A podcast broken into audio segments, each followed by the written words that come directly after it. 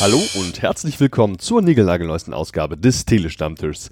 Diese Ausgabe ist eine von mehreren, welche im Rahmen des Interviewmarathons beim Internationalen Comic-Salon Erlangen 2022 entstanden ist. Ihr bekommt hier zu hören, was ich vier Tage lang im eigens dafür von mir dort eingerichteten Podcast-Atelier und an sonstigen Orten in Erlangen aufgezeichnet habe. Und sind wir mal ehrlich, wer diese Folge des Telestammtischs hört, bekommt genau das, was ihr gewohnt seid. Professionelle und entspannte Interviews mit dem Anspruch eines Informationsgewinns. Für dich, für mich, für uns alle. Von der Szene, für die Szene. Und vielleicht noch ein kurzer Hinweis in eigener Sache. Meine Arbeit beim Salon ist rein privat motiviert. Ich reise auf eigene Kosten an, übernachte auf eigene Kosten und interviewe bzw. moderiere bis zu acht Stunden am Tag nur aus einem einzigen Grund heraus. Ich liebe das Medium Comic und möchte Kreativen daher eine Plattform für ihr Schaffen bieten. Podcasts sind dafür mein Mittel der Wahl und ihr könnt mich buchen. Ihr arbeitet bei einem Verlag, in der Kreativbranche, ihr verkauft etwas oder seid im Marketing tätig, ihr sucht neue Mitarbeitende für euer Unternehmen, oder neue Vereinsmitglieder, dann stünde euch ein eigener Podcast sehr gut zu Gesicht. Wenn ihr mich dazu mit ins Boot holt, wird aus eurem Projekt ein echter Podcast und eurem Erfolg steht nichts mehr im Weg. Meldet euch einfach bei mir, keine Sorge, ich stehe auf der guten Seite der Macht. Aber nun erstmal viel Vergnügen bei den folgenden zahlreichen Interviews. Euer Andi. Einen wunderschönen guten Morgen wünsche ich. Wir haben Donnerstagmorgen, das ist der allererste offizielle Salontag. Der Salon, der internationale Comic-Salon Erlangen geht wieder los. Wir haben 2022, wir haben eine längere Pause und es ist soweit. Wir dürfen uns alle wieder treffen, miteinander sprechen und das habe ich teilweise auch gestern Abend schon getan. Am Mittwochabend ist nämlich immer das, in, na, wenn man so will, traditionelle Grillen des Comic-Seminars und da kommen da ganz viele Menschen zusammen, die eigentlich nichts mit dem Comic-Seminar zu tun haben und essen und trinken miteinander. Es war schon sehr schön, das kann ich sagen. Ich bin froh, rechtzeitig aufgestanden zu sein. Es wird ein toller Start in diesen Tag. Und jetzt sitzen wir im Podcast-Atelier, hier in diesen Interviews, die wir führen werden, die ich führen würde. Hi. Da geht es darum, dass ich am Tag allein hier im äh, Atelier von 9 bis 12 Uhr im Abstand von jeweils 20 Minuten spannende Gäste eingeladen habe, die mit mir über sich, ihre Arbeit und den Salon sprechen möchten. Das werden wir jetzt auch tun. Und ich freue mich deswegen sehr, dass hier heute jemand da ist, der mich proaktiv angeschrieben hat auf den Aufruf, hier, meldet euch, ich bin der Andi und so. Hat er sich aktiv gemeldet, eine E-Mail geschrieben. Wir haben auch schon zwei, dreimal miteinander telefoniert. Und ich bin mal gespannt, worüber wir uns unterhalten. Hallo, ich bin der Andi. Wer bist du? Ich bin Christian. Hallo Christian. Sag mal, Christian, wer bist du? Ich habe gesehen, du machst Videos. Ich habe was auf Vimeo gefunden. Erzähl ja. mal, du bist Comic-Fan, oder?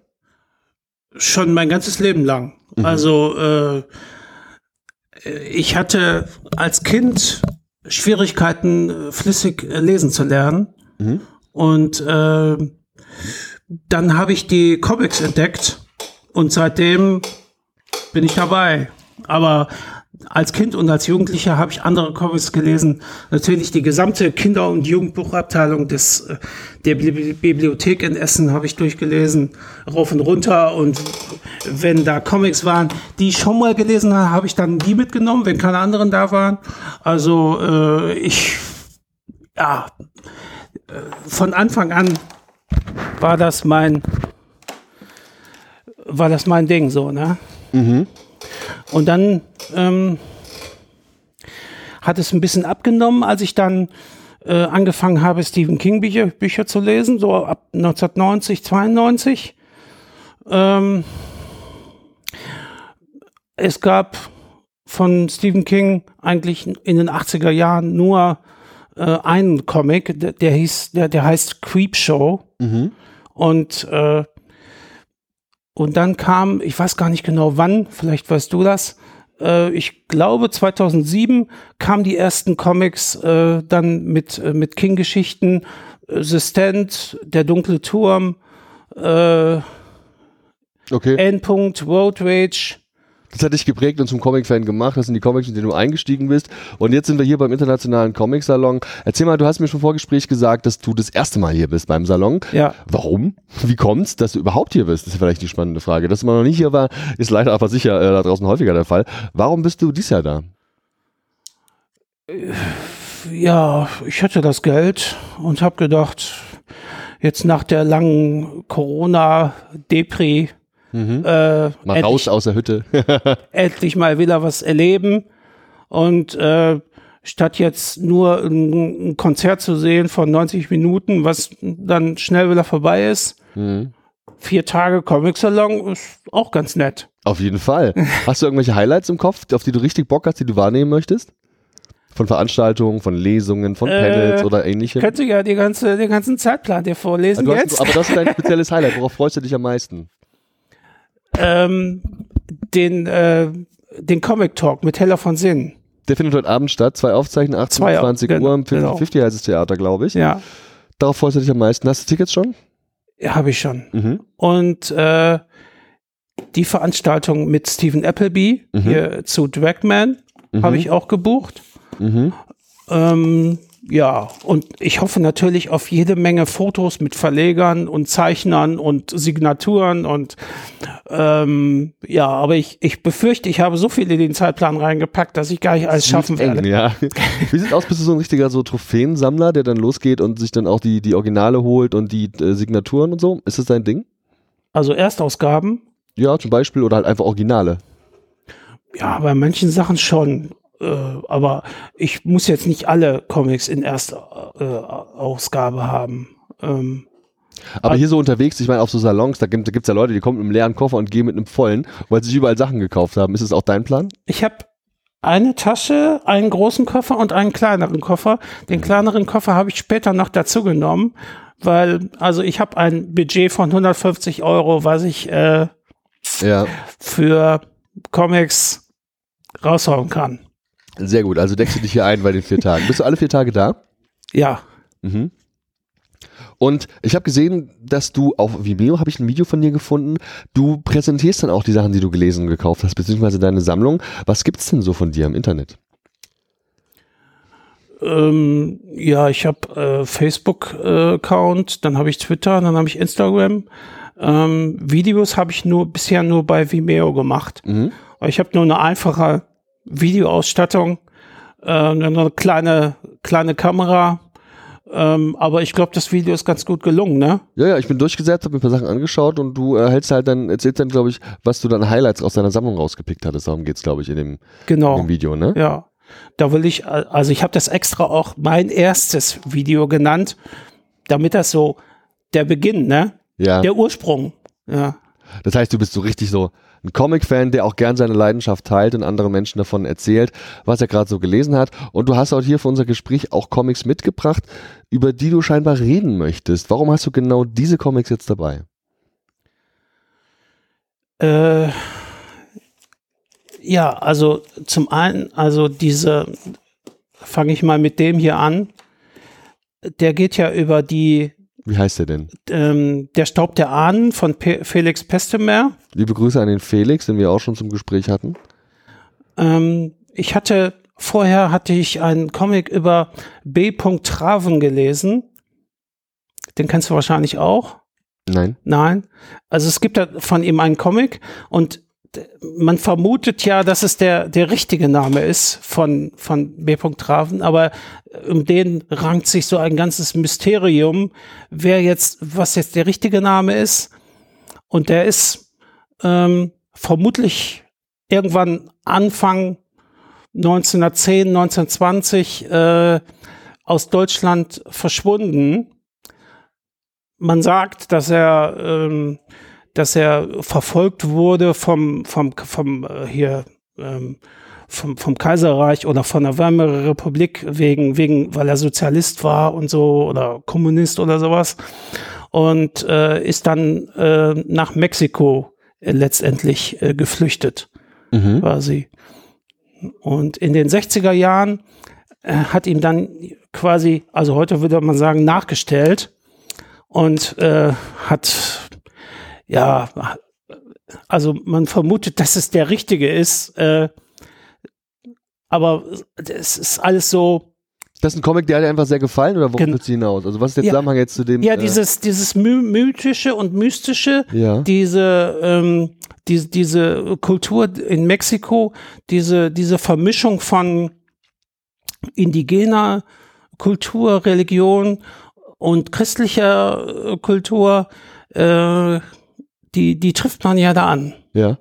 Und das finde ich faszinierend. Also, und wie der Comic gemacht ist, ist einfach, ich weiß jetzt gar nicht. Äh, Also in Staub der Ahnen geht es offensichtlich ja um den Tag der Toten. Du hast, du, du, hast hin, Dias de Muertas oder so. Ja, und ähm, das genau. hat dich ja scheinbar fasziniert und das war für dich der Grund, diesen Comic zu lesen und zu kaufen, richtig? genau, Super. Und der ist besonders toll und den willst du uns heute vorstellen, richtig? genau. Ist ein schönes Teil auf jeden Fall. Die Arbeiten von Felix, die sind ja auch sehr aus, äh, detailverliebt und ausgearbeitet und so. Hast du ähm, vor, Felix hier zu treffen? Ich weiß gar nicht, ob der da ist. Weißt du da was? Ja, äh, er soll sie, sie ich glaube, eine Signurstunde haben. Für Wand irgendwo wahrscheinlich, ne? Für den Wandverlag wahrscheinlich irgendwas. Hm, Ich weiß gar nicht genau. Ich, ich habe es alles im Zeitplan abgespeichert. Mhm. Ja. Ich weiß, ich äh, habe da, ich, dafür ist der Zeitplan ja da, dass man nicht alles im Kopf Das haben ist muss. wichtig. Besser ist das bei der Unmenge an Terminen hier. Ja, super. Und was hast du noch dabei? Ja, dann natürlich äh, die Trash-Abteilung, Mhm. Weißblech, Ja. Zombie-Terror, Horrorschocker. Ähm, das ist jetzt der, ähm, der Zombie-Terror, der ja lange vergriffen war, die Nummer eins. Die habe ich mir, also die, den habe ich lange nicht gekriegt. Da war ich ja auch noch nicht dabei, als der rauskam. Und äh, der musste ich natürlich unbedingt haben. Und den, ich habe noch andere Sachen von ihm, aber den würde ich mir auch gerne signieren lassen von Levin Curio. Ich war nämlich äh, bei einer Comic-Veranstaltung in Brunsbüttel und äh, von Cuxhaven nach Brunsbüttel gibt's ja eine Fähre. Bin ich rübergefahren und habe gedacht, ja, mal eben in die Fähre rein, ne, kurz nach Brunsbüttel reinfahren mit dem Fahrrad, ne? Und äh, das war ganz easy, ne? Und dann komme ich da an und dann heißt das, ja, Levin kann nicht kommen. Ja, bei der Veranstaltung. Die haben jetzt hier auch für den Salon kurzfristig, glaube ich, noch die Zusage gemacht und sich kurzfristig dazu entschieden, hier nochmal irgendwie einen Stand zu haben und zu betreuen. Der Rainer Engel ist ja auch wieder dabei, der ist dieses Jahr hier auch am Start als Kleinersteller und wird, glaube ich, die Titel auch betreuen. Und scheinbar bist du ein richtiger Weißblech-Fan. Ja, schon. Also zumindest den Teil, der Horror angeht. Die haben ja auch andere Sachen. Ja. Ich habe zwar auch diesen Captain Berlin ähm, DVD, aber die Comics dazu habe ich jetzt nicht. Mhm. Aber, aber das ist ja auch, ja, auch Trash. Und äh, genau, also als äh, Schläferz-Fan muss ich natürlich äh, Trash lesen. Mhm. So, ne? Also äh, Kalkofe und Rücken Natürlich, machen Was geile Sachen. und, ihn, ja. ja, und äh, da bin ich voll dabei. So, ne? Genau. Und aber Weißblech ist ja cool. Ich meine, die haben ja, das ist ja wirklich sehr viel Inhouse produziert. Das heißt also, Levin Curio macht hier wirklich jede Menge Sachen selbst. Hat er auch Zombie Terror komplett selbst geschrieben? Das ist alles aus seiner Feder. Hat er es auch gezeichnet komplett oder hat er Hilfe gehabt? Mm, Also ich habe gehört, dass die Zeichner, die, äh, also jetzt, ich weiß das glaube ich nur vom Horrorschocker, dass die, da, die, die, die da zeichnen, das komplett unentgeltlich machen, weil das sonst nicht, sich nicht rechnen würde, dann müssten die Comics noch teurer sein. Ähm, also das ist sozusagen dann ähm, eine, das mehrt die Ehre der Zeichner sozusagen Ja. und zeigt, was sie können und äh, genau. Sehr gut. Ja, prima. Und der nächste Comic, vielleicht gucken wir uns dann den dritten hier auch noch an. Such dir noch von den beiden noch, noch einen dritten aus, der von den dreien, die dir am wichtigsten sind. Du, insgesamt hast du uns fünf heute mitgebracht oder noch mehr, genau genommen. Suchst dir noch den aus, der dir jetzt vielleicht am spannendsten wirkt, wo du denkst, da sollten wir auf jeden Fall mehr von kaufen. Ich will nur einen Satz über, über U-Comics verlieren, Ja. nämlich, dass ich ziemlich sehr, sehr traurig bin, dass die eingestellt wurden. Eigentlich, ja, schade. Wirklich schade, ja. Ja. Die, Leute, die Leute sind teilweise ja auch da. Hier beim, beim Salon. Deshalb habe ich ihn mitgebracht, damit ich wenigstens noch eine Signatur kriege, Mhm. Ja. wenn ich, wenn schon keine neuen Comics rauskommen. Genau. Mindestens, genau. So. Und äh, dann komme ich schon zum nächsten. Ja. Der König der Vagabunden. Ich lese vielleicht mal vor. Stuttgart, Pfingsten 1929. Die Polizei errichtet Straßensperren. In der Stadt sind die Vorhängeschlösser ausverkauft. Gregor Gock, 1891 bis 1945, landesweit berühmt als der König der Vagabunden, trommelt die Tippelbrüder und Schwestern zum International Vagabunden-Kongress zusammen und ruft den lebenslangen Generalstreik aus. Zwei Jahre zuvor hat der ehemalige Matrose Gock die Bruderschaft der Vagabunden gegründet, um Obdachlosen zu helfen und sie politisch zu organisieren. Eine Geschichte über Armut und Hoffnung, Freundschaft und Protest und über ein vergessenes Kapitel der Weimarer Republik. Wo der Bürger aufhört, beginnt das Paradies. Gregor Gock. Ja, da habe ich damals sogar von Bea Davis, heißen und Patrick Spät, eine Lesung gesehen. Da war ich in Frankfurt auf einer Lesung. Was ist hier das Besondere für dich an dem Comic? Was fasziniert dich daran? Wieder sehr gut verarbeitet, 25 Euro bei Avant. Schönes Hardcover. Was ist, warum gefällt dir das so besonders? Ja, der Freiheitsaspekt, ne? Mhm. Also einfach machen zu können, was man will, ohne, ohne irgendwelche, also im besten Sinne von, was du nicht willst, dass man dir tut, das fügt auch keinem anderen zu. Also, solange man keinem schadet, kann man machen, was man will. Mhm. Tolles Ding, sieht auch wunderbar aus. Und weißt du, ob die beiden da sein werden? Äh, Herr Spät ist da, Pat Patrick ist da. Mhm. Also Davis habe ich nicht äh, gesehen in der Liste. Mensch, ja. toll, ja. Auch Schwarz-Weiß-Zeichnung ist ein schönes Und Ding. Und Spät ist der Zeichner oder ist das der Texter? Hm, fragst du mich was, für den bestimmt irgendwo stehen. Also hinten steht, das ist diese Wandübersicht, steht drin. Das Text und Szenario von Patrick Spät sind Zeichnung und Layout von Bea Davis. Okay. Wunderbar. Ja. Ja, Mensch, toll.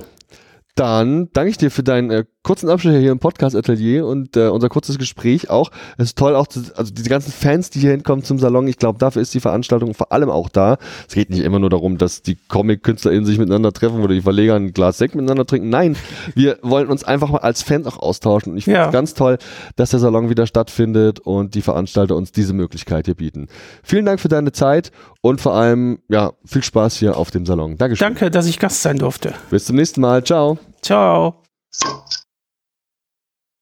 Das nächste Gespräch des heutigen Tages führe ich mit meiner Lebensretterin. Ich habe nämlich mega cool davon. Sie war netterweise bereit, mir was zu essen und einen Kaffee mitzubringen. Was ganz Schöneres geben. Und sie ist auch wieder dabei. Sie ist eine alte Bekannte des Telestammtisch. Wir haben schon unzählige Sachen zusammen gemacht und ich freue mich wirklich sehr, dass sie heute dabei ist. Hallo, ich bin der Andi. Wer bist du? Hi, ich bin die Caroline Reich. Hallo, Caroline. so. Mensch, erzähl mal. Wie ist es ergangen? Du hast schon aufgebaut jetzt, ne? Nee, ich bin Nicht? noch mittendrin. Also tatsächlich, ähm, alles, wo theoretisch Bücher draufkommen könnten, steht schon, aber sonst noch überhaupt nichts. Also es ist ein leer, also es ist ein hochgezogener Stand ohne tatsächliche Auslage. Soweit bin ich schon. Super, und das heißt also, dass der nächste Termin, da wird es dann weitergehen, gleich nach dem genau, Gespräch. Genau. Mhm. Wir, wir quatschen jetzt ganz schnell so ein bisschen. Ganz fatz, ziehen wir das hier durch. Fatz, und dann trinke ich meinen Kaffee, weil ich hatte nämlich auch noch keinen. Mhm. so, und dann werde ich weiter aufbauen und bis zwölf, denke ich, habe ich das geschafft. Also so Stündchen. Ja, mega. Mensch, der Salon ist wieder. Wir haben echt vier Jahre drauf gewartet und freuen uns wie irre. Und gerade bei dir weiß ich, dass für dich diese Veranstaltungen auch super, super wichtig sind. Freust du dich auf den Salon? Total, total. Also ich bin seit einer Woche eigentlich schon die ganze Zeit, yeah, mhm. jetzt wieder Salon und, und drei Monate schon so, oh, findet da wirklich statt? Ja, es sieht so aus, wie findet statt? Ja, ja ich bin mega aufgeregt und freue mich. Und Was erwartest du dir auch als Ausstellerin? Was sind so deine Hoffnungen für die vier Tage? Äh, ich hoffe, dass es voll wird tatsächlich, dass mhm. viele Leute kommen, ähm, alte, bekannte, neue Gesichter, mhm. dass ich viel reden kann mit Menschen und ja. denen zeigen kann, was ich mache und aber auch einfach reden, weil ich gerne rede. nicht so viele Menschen gesehen habe in den letzten äh, in der letzten Zeit. Aus ja, ist anders irgendwie gewesen, ne? Die letzten komplett. Jahre komplett schwierig komplett. auch. Ja, Mensch, wie sieht's aus? Worauf können wir, das Publikum, worauf können wir uns dieses Jahr bei dir freuen? Wir können uns bei mir freuen. Ähm, tatsächlich, ich mache ja immer noch vom Anfang meine Fantasy-Serie. Mhm.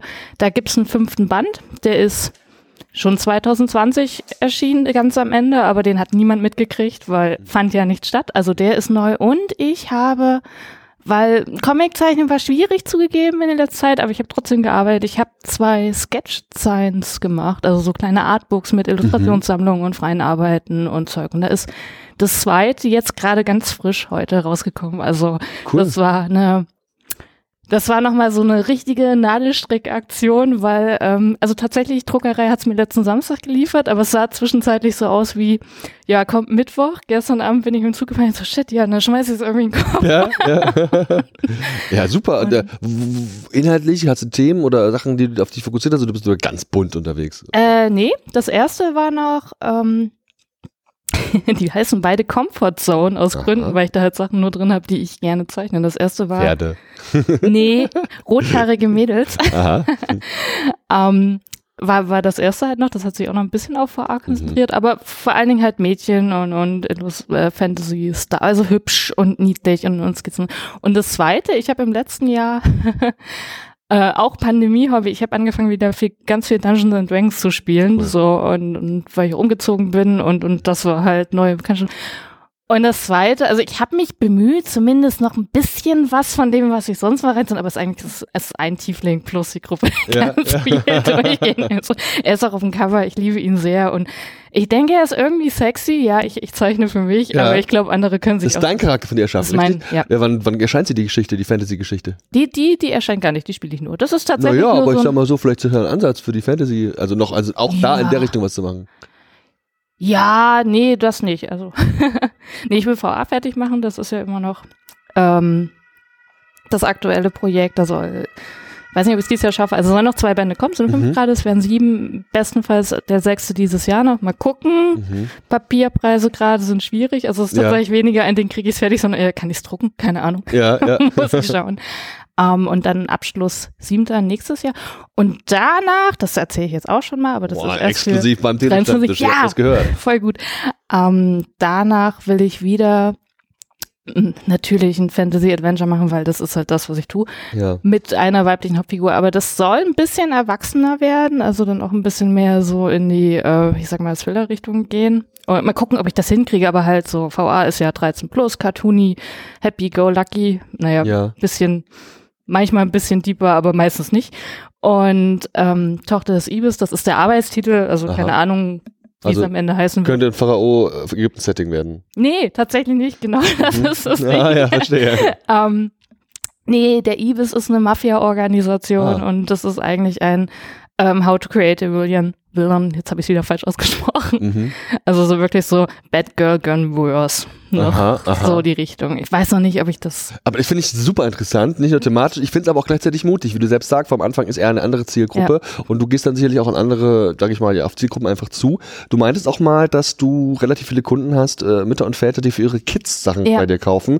Das ist natürlich eine neue Zielgruppe, die du dann er- arbeiten Total. musst, ne? Hm? Ich denke aber auch gerade jetzt auch mit vom Anfang, ähm, da sind ja, genau, da sind Kids, aber das sind ja halt junge Mädchen, die sind mittlerweile auch älter geworden. Mhm. Also die haben mir schon Stimmt. am Anfang angefangen, da waren die vielleicht 13, 14, die sind jetzt auch 18, 19, aufwärts.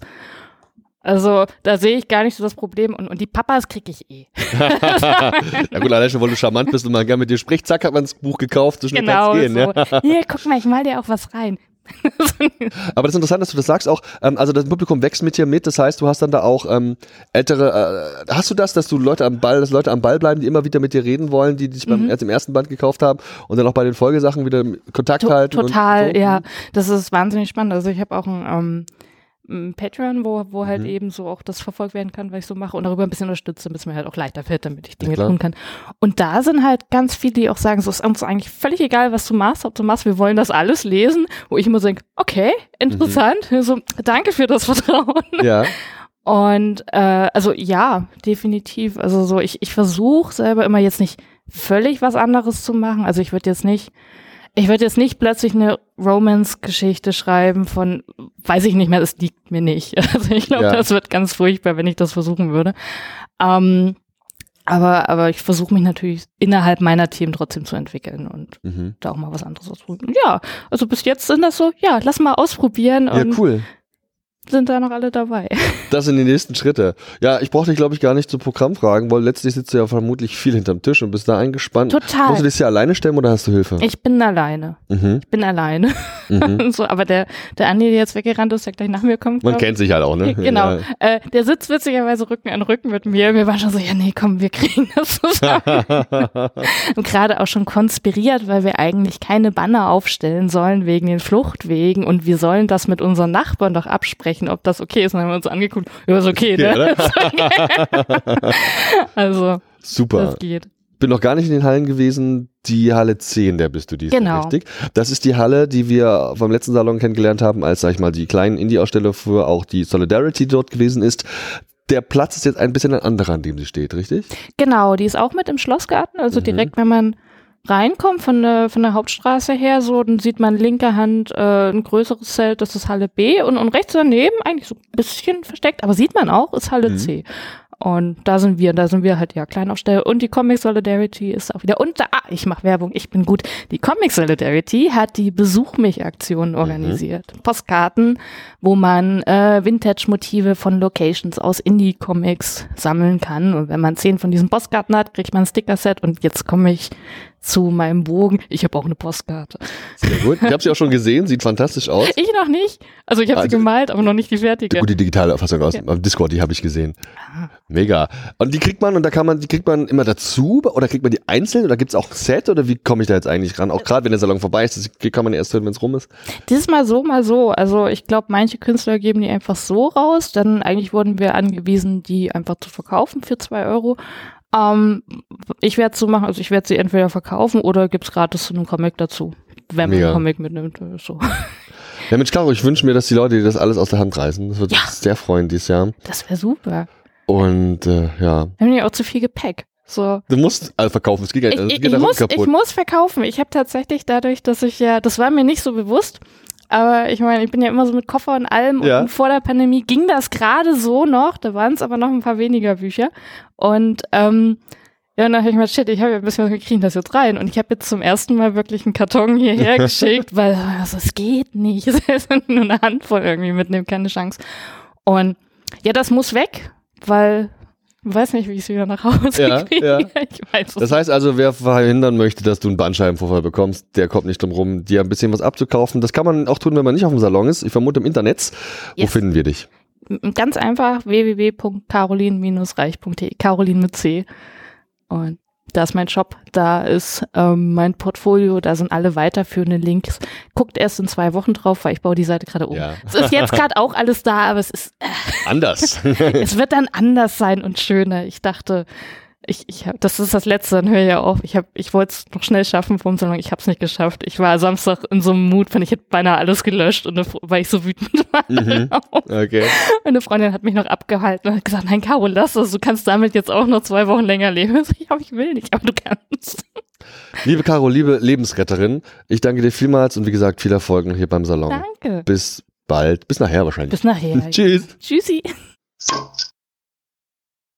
Das nächste Gespräch des heutigen Tages widmet sich einem Mann, mit dem ich insofern Kontakt hatte, weil er wohl einer von sehr wenigen leider ist, die auf Facebook regelmäßig die Beiträge von den Comic Cookies liken und auch sonst da scheinbar auf Facebook hin und wieder Dinge tut, aber das ist ja nicht alles, was er tut. Er ist Comic-Künstler, hat 2020, wie ich gerade gehört habe, sein letztes Werk beim Zwerchel Verlag veröffentlicht. Das haben wir bei den Cookies auch schon besprochen, hört da unbedingt mal rein. Wie es heißt, wie er heißt und wie es eigentlich dazu kam, das klären wir jetzt. Hallo, ich bin der Andi und wer bist du? Einen wunderschönen guten Morgen in die Runde. Ich bin der Sascha Gallion und wie der Andi schon erzählt hat, gab es 2020 mein Comicdebüt beim Zwerchfell Verlag. Passend natürlich zur Pandemie. Comic Salon 2020 ist ausgefallen, von daher ist es jetzt auch nach zwei Jahren Veröffentlichung quasi mein Messedebüt mit Wildblumen am Zwerchfellstand und äh, da bin ich die nächsten drei Tage auch unterwegs, immer mal eine Stunde und äh, werde alles signieren, was man mir so unter die Nase hält. Der Andi Preller hat Wildblumen damals bei uns besprochen bei den Cookies und er fand es ganz toll, er war sehr angetan. Vielleicht kannst du uns mal kurz erzählen, worum es geht und warum es vielleicht auch so gut passt oder passte zu der Zeit. Wildblumen ist eigentlich eine Geschichte, die ist ganz spontan beim äh, Comic-Seminar in Erlangen entstanden, was ja auch jetzt dieses Jahr wieder vor dem Salon stattfindet, wo sich einfach äh, 25 Künstler treffen, betreut von namhaften Größen aus dem Comic-Bereich. Mal zum äh, Birgit Weihe, Flix, äh, Naomi Fern ist dieses Jahr mit dabei, Thomas von Kummand, die einem dann so ein bisschen unter die Arme greifen. Betreutes Treffen. Betreutes Treffen, genau. Äh, schöne, lockere Runde.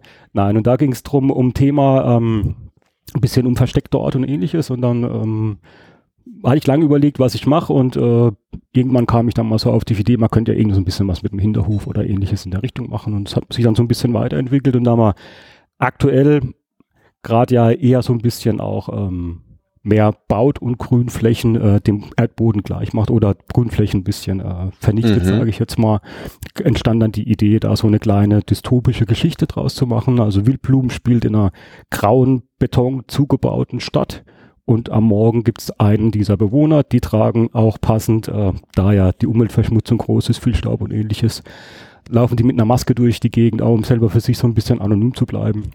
Der macht sich so morgens auf den Weg und stolpert dann einfach über eine junge Dame am Bahnhof, die rennen quasi gegeneinander ineinander rein, mal so ein bisschen durch die Gegend gucken und der fällt einfach so ein Päckchen Wildblumensamen aus der Hosentasche oder aus dem Aktenordner.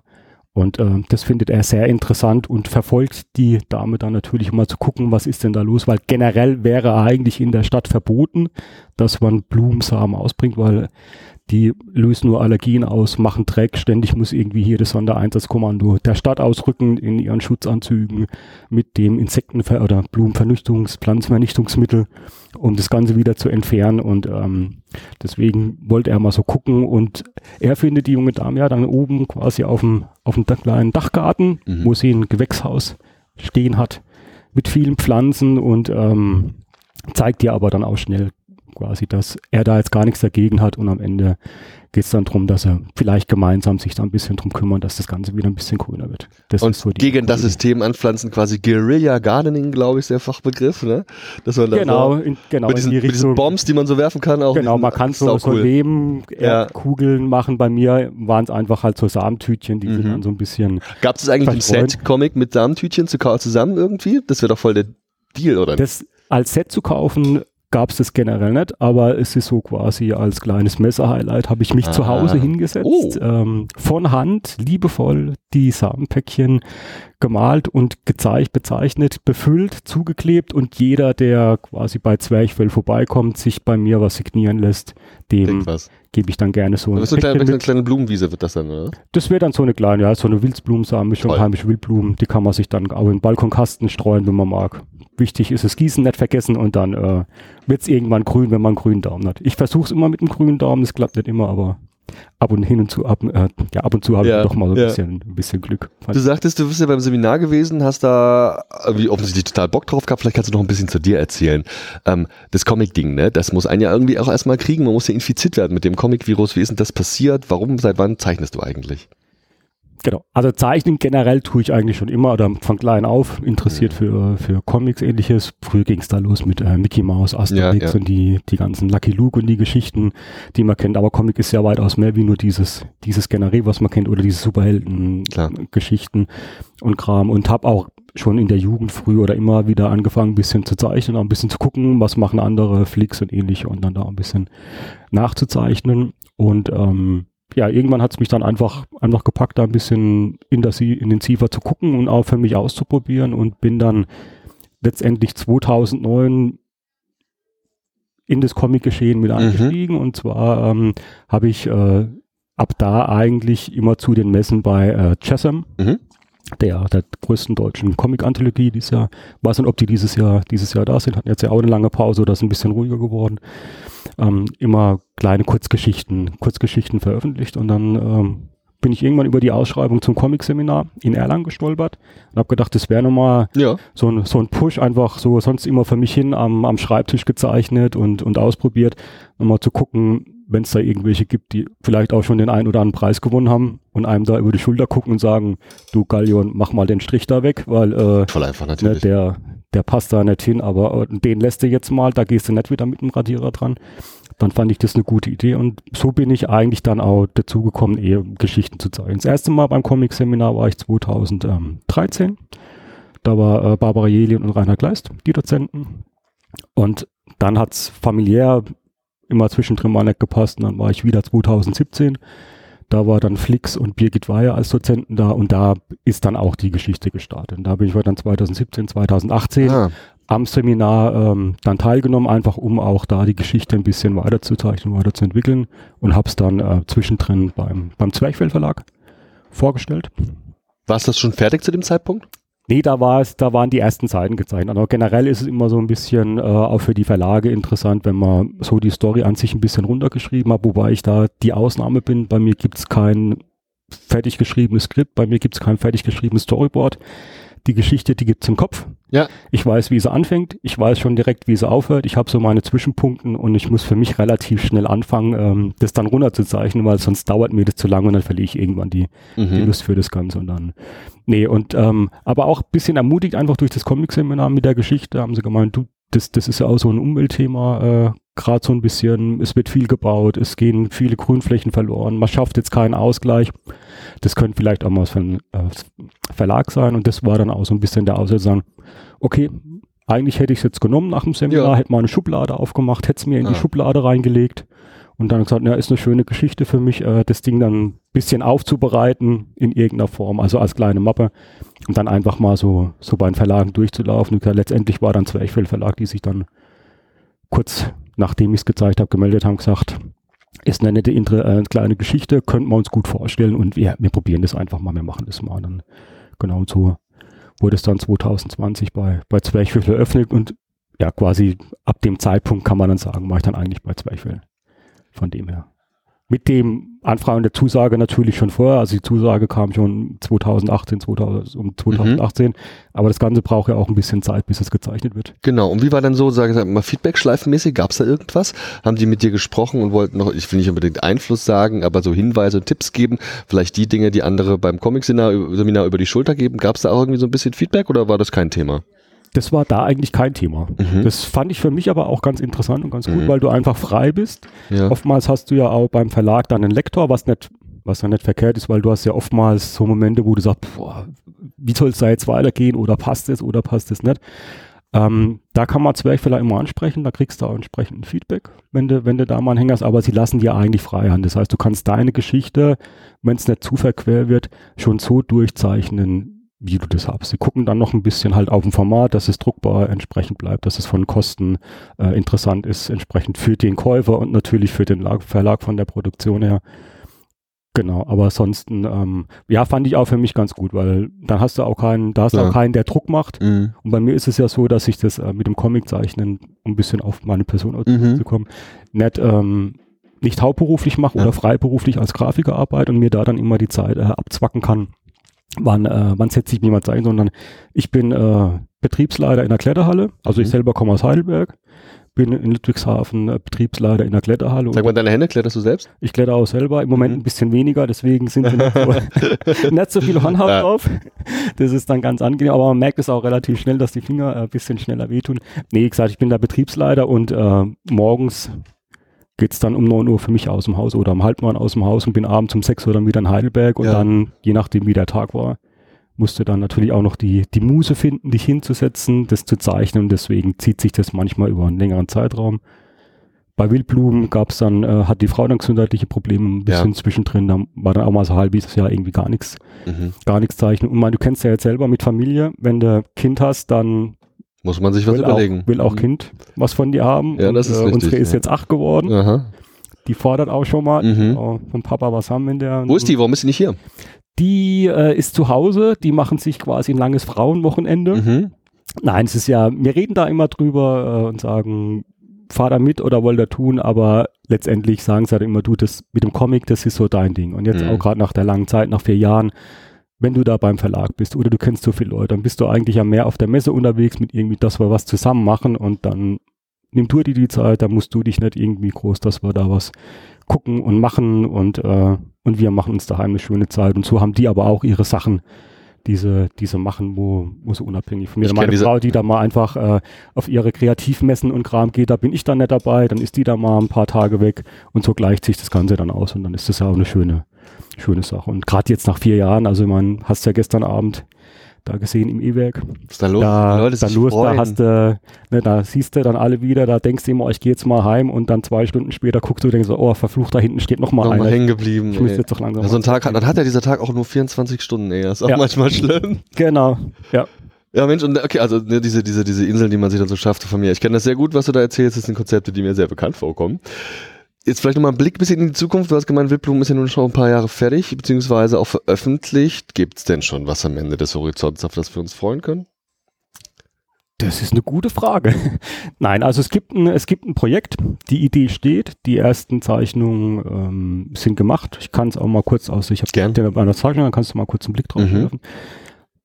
Ist jetzt noch was, was ich mit dem Verlag an sich äh, besprechen will, Mhm. ob es interessant ist, aber es ist eine Idee da und wenn denn alles irgendwie passen sollte, dann denke ich, dass in den nächsten eineinhalb, zwei Jahren sicher Was funktionieren könnte. dann Schön. was funktionieren könnte. Genau. Also wie gesagt, es ist noch ganz am Anfang. Die Idee, die ersten Zeichnungen sind so ein bisschen gemacht. Der Pitch für den Verlag ist, äh, ist soweit fertig.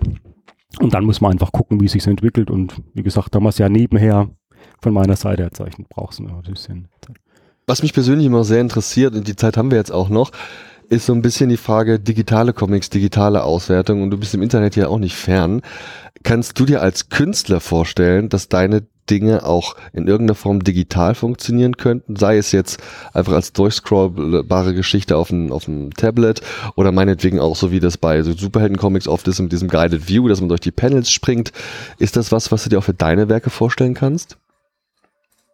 Da bin ich, komm, da mhm. bin ich vollkommen offen. Genau.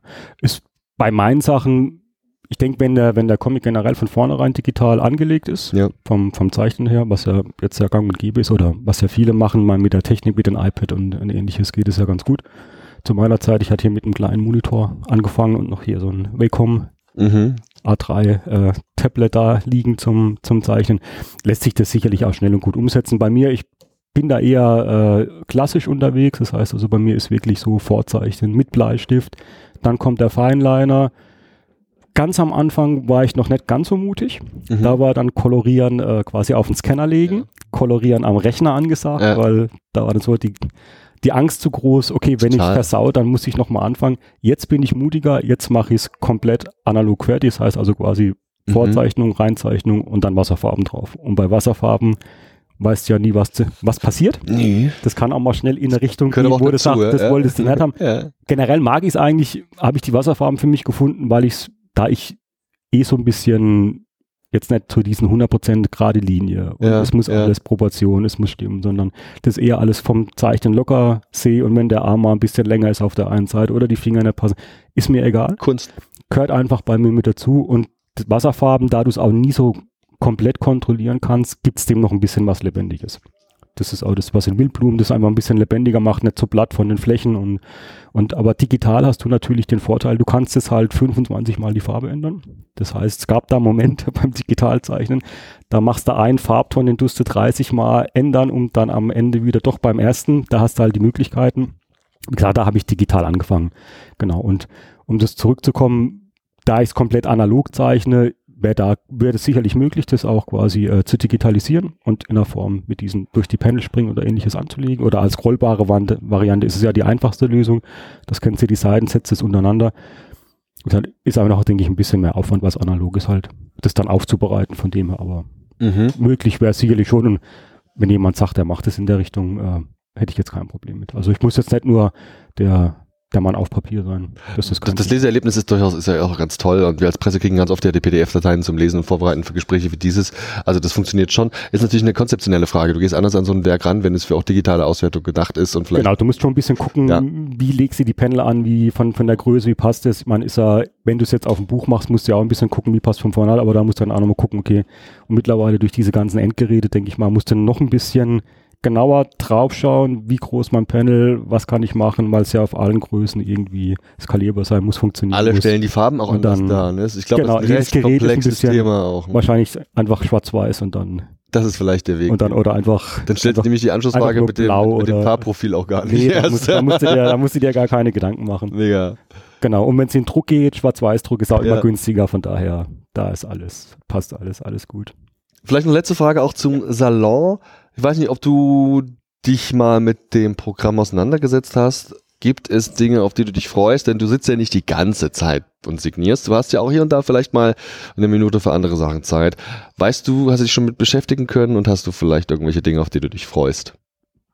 Genau, also generell einfach die Leute zu treffen, die man jetzt vier Jahre gesehen hat, da bin ich schon auf der Seite des Comic Salon, die ja sehr gut aufbereitet ist. Wer ist als Künstler da? Was für Ausstellungen gibt's? Wo finde ich was? Habe ich da in den letzten Wochen, seit die online ist immer so ein bisschen geguckt, recherchiert, ja. wer ist denn da und auch einfach so Signiertermine rausgefunden. Jennifer Daniel, die mit ihrem neuen Buch äh, bei Carlsen äh, dieses Jahr da ist. Äh, man hat einen Signiertermin, falls man sich nicht sieht, dass ich da mal vorbeigucke. Oder ganz viele Ausstellungen, wie gegenüber ist ja die Gung-Ho-Ausstellung beim Jahr Verlag. Birgit Weyer hat eine große Ausstellung.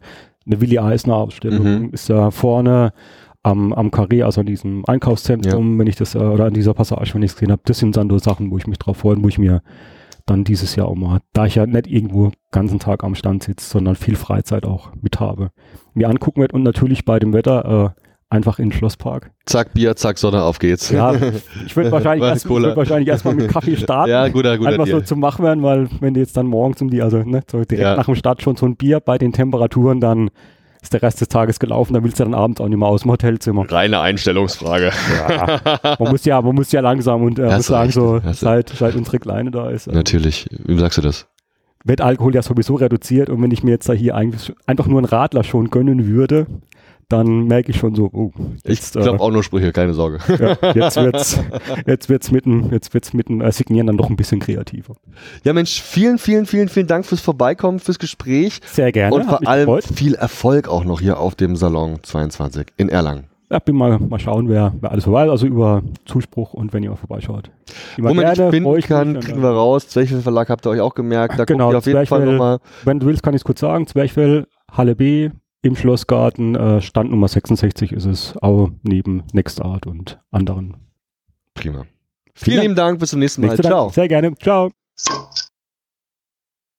Die nächste Dame hier in der Runde, die hat zuletzt zwei ganz tolle Comics veröffentlicht. Ich habe die teilweise gelesen, gerade ihr aktuelles Werk kenne ich, glaube ich, zu einem Drittel immerhin, weil es recht kurzfristig war. Und ich freue mich mega, dass sie da ist, weil ich das thematisch total spannend finde, weil das echt so Themen sind, die mich auch privat mal volles Rohr gerade interessieren.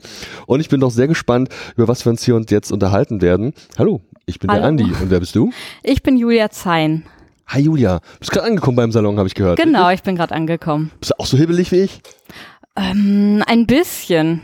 Ich war tatsächlich noch gar nicht hier, Mhm. obwohl ich Comiczeichnerin bin. Ja. Also ich freue mich. Seit wann machst du das mit diesen Comics eigentlich schon? Mm, Ich habe so 2013, 14 angefangen. Also ich habe im Studium auch schon immer wieder mal so kleinere Sachen gemacht im Comic-Bereich und genau, ich glaube 2015 habe ich dann mit drei Wege angefangen mit dem ersten Buch. Da will ich auf jeden Fall auch nochmal ganz lieben Gruß auch an die Kollegen von der Comic Invasion schicken, die nämlich auch schon ein tolles Gespräch mit dir geführt haben. Ich mag einfach sehr gern, was die da machen. Liebe Grüße an Carlos und an die Lara. Da gibt es ein Gespräch mit dir, da kann man sich auch noch ein bisschen äh, zu verschiedenen Dingen äh, informieren. Und jetzt hast du aktuell zwei Sachen veröffentlicht und ähm, lass uns einfach mal konkret in die Comics einsteigen, was du da gemacht hast, wie sie heißen, worum es geht. Das sind Sachen, die, hier- die würde ich gerne mal ansprechen. Fangen wir doch mal an. Du hast zunächst, das da steht hier irgendwo auch im, vor vier Jahren, glaube ich, äh, etwas, etwas veröffentlicht namens Drei Wege. Und da geht es um drei verschiedene Frauen, stimmt das? Ja, genau. Also es sind drei junge Frauen und äh, die Geschichten spielen in unterschiedlichen Zeiten. Mhm. Also 1918, 1968 und 2018. Also als das Buch rauskam, war es dann sozusagen die Gegenwart. Mhm. Und die haben was miteinander zu tun? Nicht direkt. Also es gibt halt so ein paar Verknüpfungen, die man beim Lesen entdecken kann, aber auch nicht unbedingt muss. Aber die haben quasi gemeinsam, dass sie halt alle so eine Coming-of-Age-Geschichte Mhm. vielleicht erleben und so ein Erwachsenwerden und genau. Ist, kann man sagen, das ist ein feministischer Comic? Ja, kann man schon sagen. Also es ist halt, äh, es beschreibt auch so ein bisschen, was sich im Laufe der Zeit halt geändert hat, mit welchen Problemen die sich auseinandersetzen müssen und wie sich halt äh, genau die Situation für Frauen geändert hat. Ich stelle mir das wahnsinnig schwer vor, auch in der Recherche dann so verschiedene, sag ich mal, Situationen beziehungsweise einfach gesellschaftliche Situationen festzuhalten. Wie war das eigentlich, keine Ahnung, 1970 mit der, mit der, mit der, mit der Frauenbewegung, mit der Selbstbestimmung der Frau? Ich stelle mir das super schwer vor, das nachträglich so zu recherchieren, dass man das dann auch schön und rund in eine Geschichte packen kann. War das so kompliziert, wie ich es mir vorstelle? Ähm, es geht. Also ich habe ähm, recht viel darüber gelesen und hatte aber auch einen Historiker, den ich fragen konnte. Okay. Und okay. dem ich dann halt auch Sachen zeigen konnte, wo er dann auch sagen konnte, nee, das ist jetzt irgendwie zu übertrieben, dass sich die Frau 1918 äh, die Haare abschneidet oder sowas halt. Also Mhm. da konnte ich dann, genau, hatte ich Hilfe. War, war authentisch ist es. Genau. ich hoffe es. Ich habe bestimmt irgendwo Fehler gemacht, aber äh, genau, aber ich hatte auf jeden Fall Beratung. Und wie lange hast du dran gearbeitet an drei Wege? Mm, Drei Jahre. Mhm. Sind laut meiner Übersicht hier 184 Seiten in, in, in farbig und bunt. und genau. äh, sieht, sieht wirklich toll aus. Ähm, das, sind, das, sind, das sind ja ähm, drei Geschichten, die so halt, wie gesagt, diese Parallelen haben, aber so erstmal nichts miteinander zu tun, soweit ich das verstanden habe. Und dann gibt's was ganz Aktuelles und auch das finde ich, das habe ich tatsächlich in Teilen gelesen, äh, auch mega spannend, nennt sich andere Umstände und ich glaube, es ist im mehrfachen Sinne drin, was draufsteht, oder? Ja, also es geht um das Thema äh, ungewollte Schwangerschaft. Mhm. Und äh, um eine Beziehung, die, naja, nicht so gut läuft vielleicht. ja, also es spielt in der jetzigen Zeit, in der Gegenwart und genau. Was hat dich da inspiriert? Hast du irgendwie Einblicke in diese Themen oder ist es rein fiktional? Es ist, ähm, also es ist eine rein fiktionale Geschichte, aber es äh, stecken auf jeden Fall auch Sachen von mir selbst drin mhm. und so. Mhm. Genau. Aber die Charaktere sind schon erfunden. Und es ist auch so mega glaubhaft, also was ich da gesehen habe, in, auf den ersten Seiten. Das sind so Gespräche, so würde man sie, glaube ich, vermutlich in genau diesen Situationen so führen. Auch der Umgang miteinander, wie er zum Beispiel erfährt, dass sie schwanger ist und wie dann so die Reaktion von ihm ist und von ihr und so dieses Aufeinandertreffen. Ich fand das also ich, ich weiß nicht, ob der Begriff herzerwärmend richtig ist in dem Fall, aber ich fand das, ich habe mich sofort punktuell zumindest wiedererkannt, weil auch in meinem Umfeld natürlich Menschen schwanger werden und so. Ja. Also ich fand das wahnsinnig faszinierend. Äh, wie, ist die, wie, ist die, wie ist die Reaktion vom Publikum, von deinen Lesenden? Wie sehen die das? Hast du da schon irgendwas gehört? Ja, eigentlich sehr positive Resonanz. Also viele haben gesagt, dass sie auch, dass sie denen die Dialoge gut gefallen haben, dass sie authentisch sind und so. Und das ähm, genau. Also ich hatte so ein paar christliche Abtreibungsgegner, die sich bei mir gemeldet haben die, mhm. äh, und mich belehren wollten. Aber im Großen und Ganzen äh, war das äh, ziemlich gut eigentlich. Zu dem Thema Abtreibung wirst du wahrscheinlich in Interviews gerade ständig gefragt. Also gerade, weil dann ja natürlich auch in den Staaten war jetzt ja wieder diese Geschichte mit diesen mhm. Staaten, die da und wir haben in Deutschland ja auch ähm, diesen BGB-Paragraphen, der es jetzt, sag ich mal, auch alles erschwert. Ähm, nerven dich diese Fragen inzwischen noch oder kannst du noch drüber reden über das Thema? Ich kann auch noch drüber reden, ja. Also ich, das ist ja auch immer noch ein wichtiges Thema. Ist es denn auch eine Absicht, so ein bisschen aufzuklären über die Situation von jungen Menschen in diesen, ja, eben Situationen? Ja, einerseits schon. Andererseits wollte ich jetzt nicht einen Informationscomic machen, mhm. sondern schon die Geschichte erzählen und äh, genau die Situation der Protagonistin halt nachvollziehbar machen. Aber ich wollte jetzt nicht irgendwie so Gesetzestexte, also ich habe einfach irgendwie auch vielleicht die Hoffnung, dass man sich dann selbst informiert oder so, aber genau. Ja, super cool. Und wie lange hast du hier dran gesessen? Mm, da habe ich schon 2015 angefangen. Vier Jahre ungefähr. Vier Jahre. Aber die haben sich überschnitten, die Projekte. Ach so, also, okay. Genau, also als ich bei dem Drei Wege in der Ausarbeitung war, habe ich mit dem neuen halt angefangen zu recherchieren und Ideen zu sammeln. Und du bist bei einem meiner Lieblingsverlage untergekommen, beim Avant Verlag. Genau. Vielleicht magst du da noch mal ein bisschen erzählen. Wie kam es zur Zusammenarbeit und ähm, zu welchem Zeitpunkt war klar, es erscheint da? Waren die Comics da schon fertig oder nicht? Mm, nee, die waren noch nicht fertig. Also äh, das war, ich habe äh, den Verlag auf dem Comic Festival Hamburg angesprochen und äh, bei also so ein paar Arbeitsproben von drei Wege vorgestellt und gesagt, dass das gerade mein Projekt ist in Arbeit und dann genau war das eigentlich ziemlich schnell, hatte ich so eine lockere Zusage erstmal und genau. Und äh, habt ihr dann mich interessiert immer diese Feedback-Schleifen, ne? Reden die dir dann rein, sagen so, hier, keine Ahnung, aber da sage ich mir mal, auf Seite 212 sollte jetzt schon rein leserischen Highlight passieren oder gibt es solche Austauschgeschichten? Nee, so krass nicht. Also ja. man bekommt schon Feedback, also vor allem bei dem andere Umstände ja. äh, habe ich noch äh, recht viel mit jemandem drüber gesprochen und so. Aus, aus sag ich mal, handwerklicher Sicht oder inhaltlich? Inhaltlich eher. Mhm. Genau. Und um dann irgendwie so ein paar Sachen noch klar zu kriegen und so. Und da kamen dann auch noch ein paar Szenen hinzu. Mhm. Äh, bei dem Drei Wege war es eher weniger. Also klar bekomme ich Feedback, aber es ist jetzt nicht so, dass ich irgendwie super viele Änderungen machen muss. Ja, prima. Julia, du bist gerade beim Salon angekommen. Auf was freust du dich denn? Was hast du noch vor die nächsten vier Tage?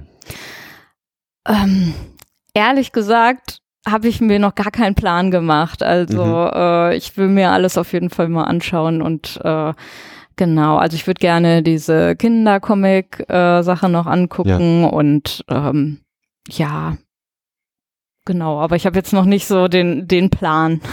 Ganz, ganz Ich hoffe, so viel wie möglich mitnehmen zu können. ja, ich glaube, das Kinderprogramm, das hier parallel auch läuft, das ist, glaube ich, ganz besonders toll und Habe ich ich nämlich gerade auch schon gehört, ja. dass der, dass der Salon da auch so ein bisschen so einen Kinderfokus hat, weil der Nachwuchs, wir brauchen ihn alle, irgendwer muss die Comics in 20 Jahren noch lesen. ja. Finde ich voll toll. Liebe Julia, vielen, vielen Dank für deine Zeit. Ja, Vor allem wünsche ich noch schön. mega viel Erfolg hier auch beim Salon. Danke. Danke. Tschüss. Tschüss. Das nächste Gespräch werden wir vor allem auf Englisch führen, denn der junge Mann hier neben mir spricht nicht so ganz perfekt Deutsch, aber gut genug dafür, dass wir uns schon hin wieder mal auf Deutsch unterhalten haben. Der junge Mann war auch schon beim Telestammtisch zu Gast und er ist jetzt wieder da und ich freue mich wirklich sehr, dass wir uns heute erneut über seine Arbeit unterhalten können. Er versucht es jetzt mal auf Deutsch mit der Anmoderation bzw. Selbstvorstellung. Hallo, ich bin der Andi. Wer bist du? Äh, ich bin äh, Foggy, äh, Guy Vogel. Äh, ich bin ein Comic-Autor und Zeichner äh, aus Israel. Great. Yeah. Nice. Yeah, and you're someone, uh, when I follow you online on social media platforms and so on, I, I think you're part of every fair and uh, like the comics along all the conventions, uh, especially uh, little stuff. Uh, For example, the, the comic invasion, you've been to the comic invasion Mhm. Berlin, all right, right? Is this your thing, being at these uh, events? Like this, uh, this part of the mission. This is why I moved to Germany in the first place. Uh, I um, not just to represent me, but to represent my comic collective, uh, Comic CG. Mm-hmm. uh, and uh, yeah, like the my old uh, my old selling model was just cons because uh, back in Israel, uh, the shipping culture is horrible. Everything goes through the post, and the post is horrible. And uh, uh, the shop uh, even- and the distances are are short. So like the shop is only one hour away from you. So you'd rather not ship. Just you know either pix- personal pickup or someone tells you at the con, uh, uh, oh, it's uh, oh, the new issue is not ready yet. That's okay. I'll, I'll just wait for the next con. The next con is six months from now, Mhm. but they'll wait. Oh, great. Okay. And, and is there still time left for you to do your comics? How much time of your life do you invest into your art? Ah, I wish I wish I did more. Mhm. I wish I did more. Uh, right now, I'm in this online marketing class, so I could actually learn to sell online and not just in cons. yeah. uh but yeah i try to find i try i um i try to find uh maybe an hour or two every week And what about Erlangen here, the comics salon? Have you ever been here? yes i've been in 2018 uh right right like maybe two months after i moved uh this was one of my first cons actually Mhm. uh went there I, I went i went here all uh you know all uh, all schockiert und uh Yeah. All you know uh, wild-eyed and and and uh, cautiously optimistic about uh, about uh, uh, uh, relaunching my my comics in uh, in English Mhm. here. Mhm. Uh, and yeah, and I and I like and I went to and I went around to every verlag and I introduced myself and I Okay. tried to pitch uh, pitch an edit. Uh-huh. Uh, How do they respond, the publishers? uh not great, Mhm. not great. Mhm. not great. I mean, my I, I know my stuff is really good because uh, people keep reading it. Mhm. Uh, but maybe maybe it was the language barrier. Maybe it was uh, something else. Um, one publisher uh, said they they didn't like my uh, uh, my uh, style in Sherman's Pit, even Mhm. though the story was good. Okay. And let's talk about the comics, especially. You brought us some issues and books today. What do I see here? Okay, so uh, this is my flagship title, Sonica. Uh, Sonica is a musical superhero. Uh, each time she hears music from a different genre, she gets a different power. Uh, and also her dog, because uh, they both heard the one true sound, the mystical source of all music. That's where the, pow- the powers come from. And uh, she takes her d- uh, dog everywhere, including lab explosions, Mhm. apparently. That's what you get when you take your lab uh, t- take your lab to the lab. Mhm. Um, and yeah, she uh, she's also based in Israel, a fictional city called Tel Zion. Yeah. uh, which is kind of like a amalgam of my hometown Rishon LeZion and Tel Aviv, which are both both on the coast, so they're pretty Uh-huh. similar in many regards, anyway. And um, back in 2020, I managed to kickstart it, both issues for a thousand euros. Okay, cool. That means there's a community reading your Yeah, stuff, yeah. aren't they? I already own them, both of them. I don't know when I bought them, but it's some years ago. So it's awesome. And there's this, this second issue. What about the third one? Uh, I'm working on the third one. Uh, the script is already done, uh, and I finished uh, two pages of the art and two more uh, just penciled. Uh, I hope that by winter uh, I can I can publish the third one. Mm-hmm. Uh, and then I'm thinking about uh, doing a, uh, doing a trade paperback for all three of them in Deutsch. Yeah, I think especially there's this language barrier. Maybe a German German book would be exactly a good idea. Yeah. exactly i i uh, as soon as i got here i lost the kids audience and i really really miss it i miss all the the, the nine year olds ten year olds that you know mommy buy me and all that Yeah. And I'm pretty sure the next one isn't a comic for kids, is it? uh no sherman's pit is another one of my my creations Mhm. uh this one is a little bit more unique I own it too.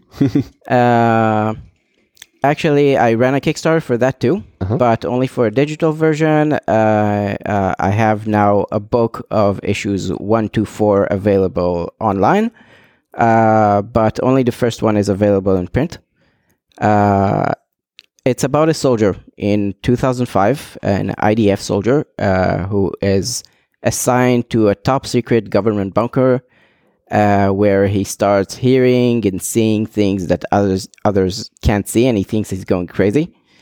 Uh, especially uh, since there's like two sets of delusions. There's music that comes from the walls, and there's uh, voices that comes from within him. mm-hmm. And he doesn't know what, uh, uh, and he doesn't know if it's real or not. But he gets the he gets the hint that at least some of it is real, because there is also like a secret a secret string of emails sent by a hacker who knows what the songs are about. Uh huh. So it, it sounds like PTSD. Yeah, a lot, a, a little bit, a little bit. Yeah. But it's like a mystery, but it's a lot of army humor also. Um, it's it revolves around uh, desk job soldiers, so I would qualify that as army procedural. Mm-hmm. I think.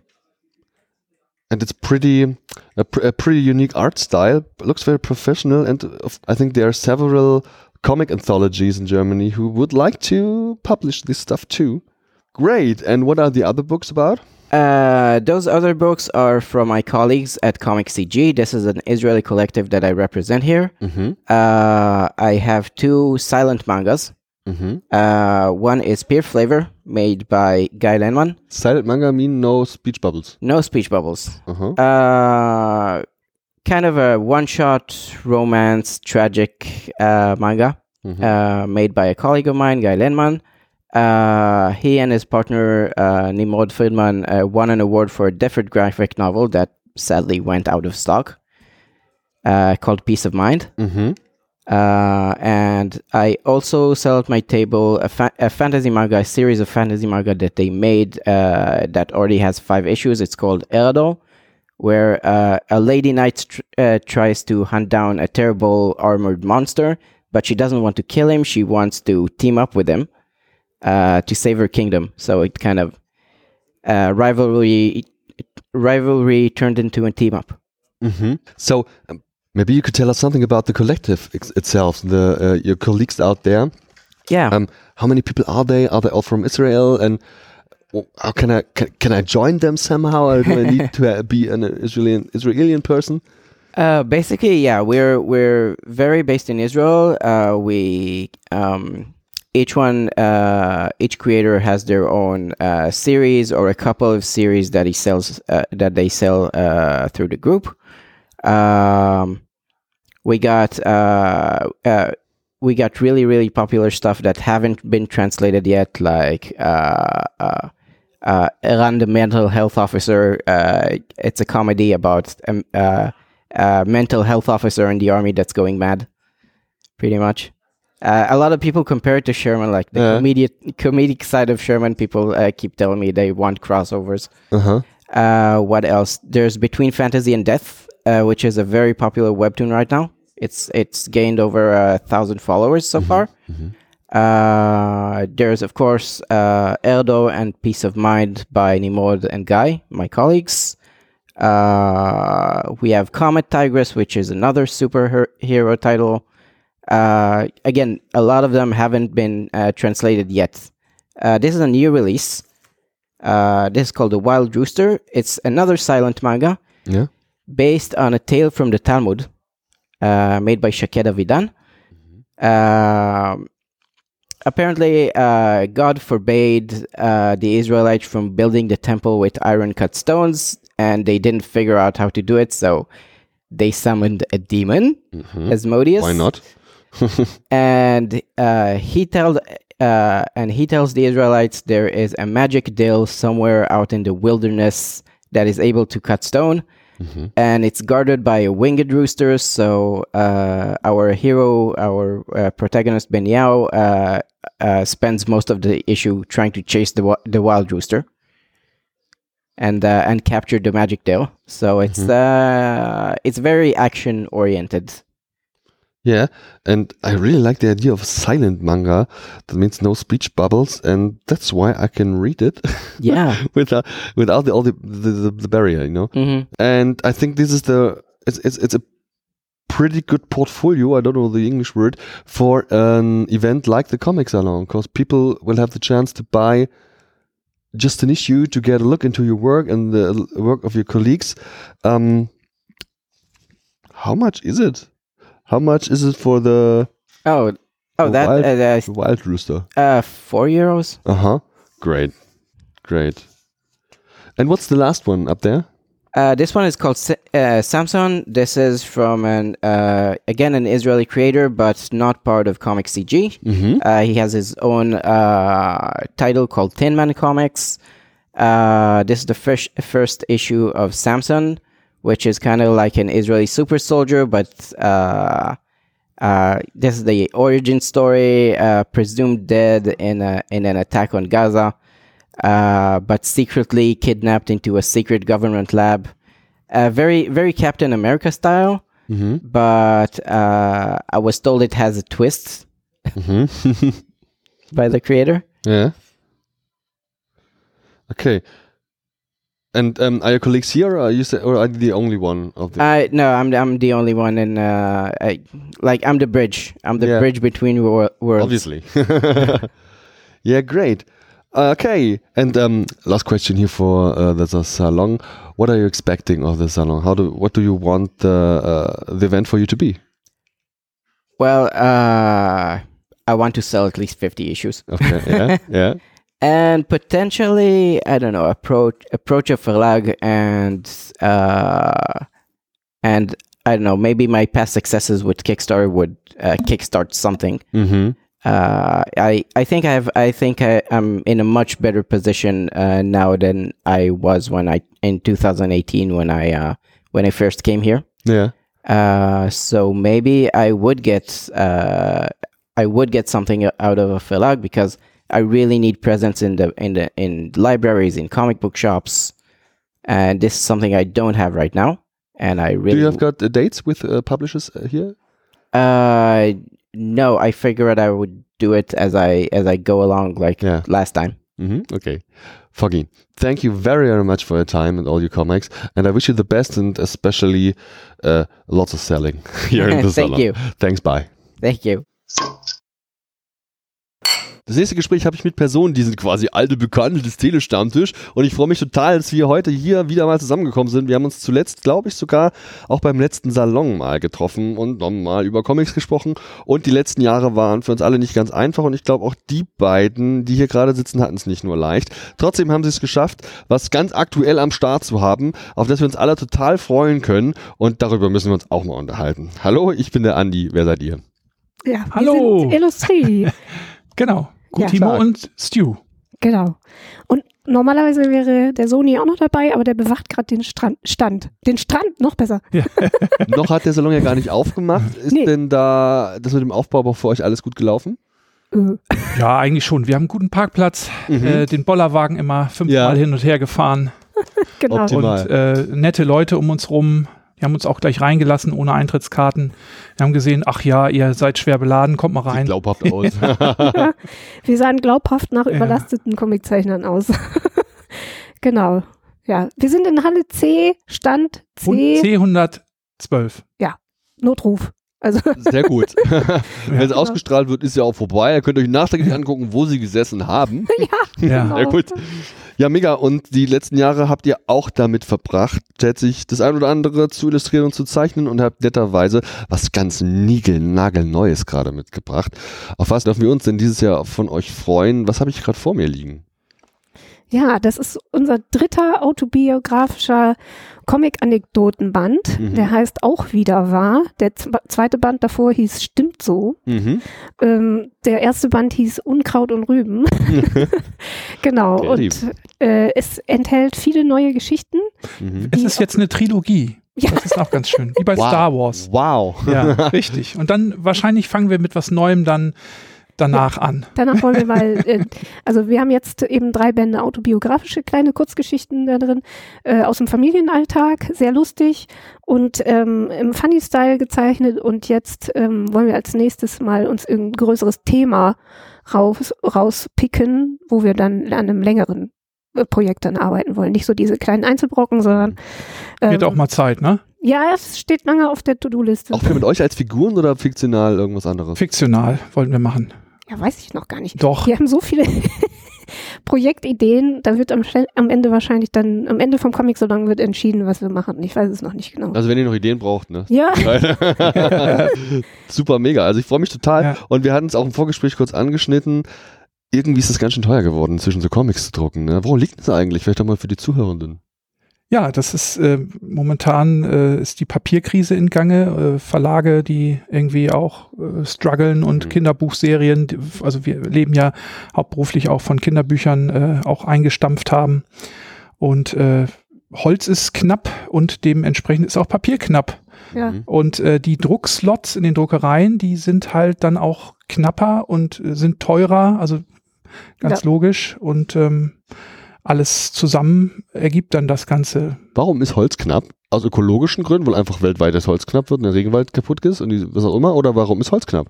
Keine Ahnung, wir frag mal. Also- Geh, geh mal in den Wald und frag. Frag mal den Wald, warum.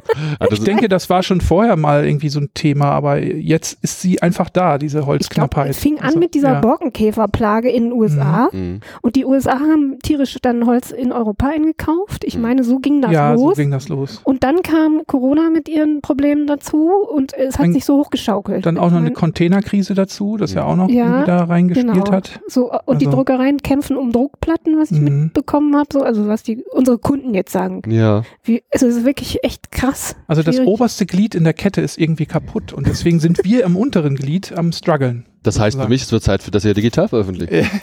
Ja, Machen wir ja auch schon. haben das wir ist ja auch. nur so eine Sondergeschichte äh, immer zum Salon, dass wir da so ein äh, Heft dann auch zum Anfassen haben, ne? Mhm. Als zum ins Regal stellen. und auf dem Klo lesen. Zum ne? Beispiel unseren Stimmt so, den vom letzten Comic-Salon, da haben wir nur noch fünf gedruckte Exemplare tatsächlich am Stand jetzt. Mhm. Äh, jetzt haben wir es gleich 12 Uhr, also mal sehen, wie schnell sie weg sind. Ja. Und danach haben wir dann ein ähm, ja, KDP, so, so ein Print-on-Demand-Service für Mhm. diesen Stimmt so. Das heißt, alle, die dann danach kommen und uns zeigen, dass sie den kaufen, die kriegen dann auch noch äh, eine Postkarte umsonst und ähm, ja, dann kann man den halt online auch kaufen. ja, das ist dann ein und der wird dann extra in dem Moment gedruckt für die Ja. und dann äh, auch zum gleichen Preis. Nur Versandkosten obendrauf und dann kann man sich den nach Hause liefern lassen. Ja. Voll, Ja. äh, dann signiert aber auch, oder? Nee, das geht ja nicht. Also, es kommt Book on- direkt aus der. Book Direkt Demand. von der Mhm. Firma, ja. Genau, das ist dann nachhaltiger. Es wird nur dann auf Bedarf gedruckt. Das fanden wir dann jetzt besser bei, Gut, ja. bei der P Papierkrise und naja, Lagerprobleme auch natürlich haben wir dann nicht mehr. Ja, dann, ja, ja, Und der klar. Preis ist der gleiche, ne? nur noch Versandkosten. Das klingt so, als müsste man es eigentlich machen. Man kommt Ja. da nicht drum rum, das so zu lösen. Auch als Kunde müssen wir also, wenn ihr das jetzt hört, unbedingt mal reingucken. Man kann sich auch online auf euren Social Media Profilen Eindruck davon machen, was ihr so produziert. Und es ist halt einfach super sympathisch, ne? Alles cartoonesk, ihr beiden seid ja auch und letztlich, also nicht cartoonesk, sondern sympathisch. Und das ist eine Sache, das kommt auf jeden Fall voll durch. Welche Themen habt ihr hier drin in dem dritten Buch? Ihr sagt ja eben autobiografisch. Ist die gute alte Corona auch dabei? Nee, haben Nee, wir das- tatsächlich, das, sind Geschichten von, Nerd, Nerd-Geschichten. Nerd-Geschichten, also meine genau. Lieblingsgeschichte ist die von Witcher 3, Mhm. Wild Hunt. Mhm. Also alles, was man so konsumiert und ähm, ja, also ich freue mich jetzt auch schon auf der Messe, mich als Witcher dann zu zeichnen, also zu Mhm. signieren. Äh, äh, das wird ein großer Spaß, weil wir große Fans sind. Mhm. Und ja, was gibt's denn noch? Also Terminator-Geschichten. Terminator, ja, also Das sind alles. also kurz, kurze, vielleicht für die Hörenden auch, das sind kurze Sketche, beziehungsweise einfach Kurzgeschichten Mhm. in zwei bis drei Panels, äh, wo ihr vor allem Dialoge führt oder euch unterhaltet und daraus entsteht dann dieser Gag, richtig? Genau. Es sind einfach Alltagssituationen, irgendwas, was wir tatsächlich erlebt haben und äh, teilweise auch Drawing-Challenges, die wir dann umgesetzt Mhm. haben oder was weiß ich, ne? Da ist mir mal eine Aloe Vera vertrocknet. Schlimmes Erlebnis. Traumatisch, genau. genau, Andi blättert gerade durch. Wahnsinn, total toll. Und ist es immer noch so, daran kann ich mich noch erinnern aus unserem letzten Gespräch, dass ihr, wenn ihr zusammenarbeitet, ihr euch einfach auch den gegenseitigen Strich halt so ein bisschen mal, angeeignet habt, beziehungsweise gemeinsam gefunden oder so, dass ihr immer noch hier ergänzend an diesen Sachen arbeitet? Auf jeden Fall. Wir arbeiten vierhändig an einer Geschichte oder an einer Zeichnung. Gleichzeitig. Ja, teilweise Warum gleichzeitig. sollten wir das auch umstellen? Ja, ja. So gut. Praktisch. genau, das heißt, wir, wir machen einen fliegenden Stiftwechsel und zeichnen an einer Zeichnung äh, gleichzeitig. Zum Beispiel, wenn sie die Augen so hat, dass ich sage, das, irgendwie schielt der oder umgekehrt. Mhm. Sehr Dann müssen, also ja. das ist immer ganz gut, Ich wenn man mit vier. Augen drauf guckt. Ne? Ja. Also äh, gerade der Blick, wenn, Mit wenn eine, eine. Comicfigur jemanden anguckt oder etwas anguckt, dann muss der Blick auch genau exakt dahin gucken. Und das ist nicht immer ganz so einfach. Ne, Also gerade wenn man so von der Seite eine Figur zeichnet, die in, in die andere Richtung gucken soll oder so, das ist immer Ja. hakelig. Ja, ist sinnvoll auf jeden Fall. Auch eine Mhm. Frage der Schnelligkeit, weil wir müssen ja immer unter Hochdruck unsere Sachen, ne? wir haben nicht viel Zeit für unsere Comics und ähm, dann ist das so, wer gerade schneller ist, wer gerade mehr Zeit hat, der übernimmt entweder die Skizze oder die Kolorierung oder je nachdem, das geht hier so einfach so, wer gerade Zeit hat. Ja. Das, ja, Ich könnte es mir voll gut auch so als Daily Strip vorstellen oder in einem Magazin, sei es halt nicht daily, sondern wöchentlich, monatlich, was auch immer. Meinetwegen in der Mopo, warum auch nicht, weißt du? Ist das eine Idee? Ich weiß nicht, also die Leute kennen uns ja nicht. Es sind ja keine bekannten Figuren. Es sind ja wir im Grunde Privat. genommen. Und, und das ist, glaube ich, der Grund, warum. Also die meisten können sich dann damit nicht identifizieren selber, weil die nicht selbst so aussehen. Das ist auch der Grund, warum ja viele Comics auch irgendwie Tier-Characters Ja. äh, Characters haben oder so, damit man sich da irgendwie noch Thema, reindenken kann. Und ich denke mal, das ist so da unser Hinkefuß, Ja, den wir da haben. Mhm. Also wenn man jetzt äh, eine Geschichte konzipieren würde, ein Genre irgendwie bedienen würde, dann könnte man das tatsächlich machen. In der Mopo in Hamburg ist da immer noch Ottifanten drin, ich weiß es nicht. Mhm.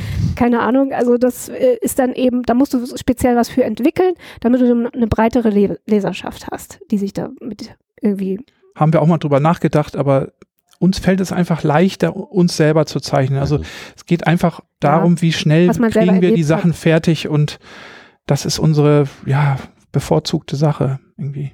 Genau. Also das Konzept dahinter sind tatsächlich, ich weiß nicht, ob du das kennst, so Journaling ist ja gerade momentan Mode. Hast du da mal was von Mhm. gehört? Sag mir nichts. Ach, da gibt es ganz viele Trends, was weiß ich. Du kannst ein Erfolgstagebuch führen, ein Dankbarkeitstagebuch und kannst dich damit irgendwie ähm, mental Klein verbessern. Kreuzchen und ausgemalten Quadraten das? So was. Das wäre Bullet Journal, Bullet was du da Journal. jetzt. Aha. So, Mo Mo wie heißt die, Mood Tracker? Das meinst du? Ja, ja, ja, ja, genau. genau.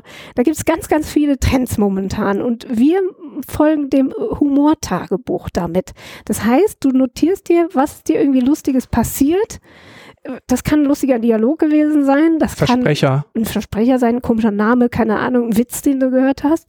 Und den notierst du in so einem ja, Humornotizbuch. Und dann äh, ist das so, wenn es dir mal wirklich dreckig geht und du äh, hast schlechte Laune, dann schnappst du dir ein Humornotizbuch, liest das durch und das Gute ist, es ist genau auf deinen Humor abgestimmt. Das heißt, wenn du das, du hast das dann natürlich irgendwann dann wieder vergessen und wenn du das dann wieder liest, du musst sofort wieder lachen.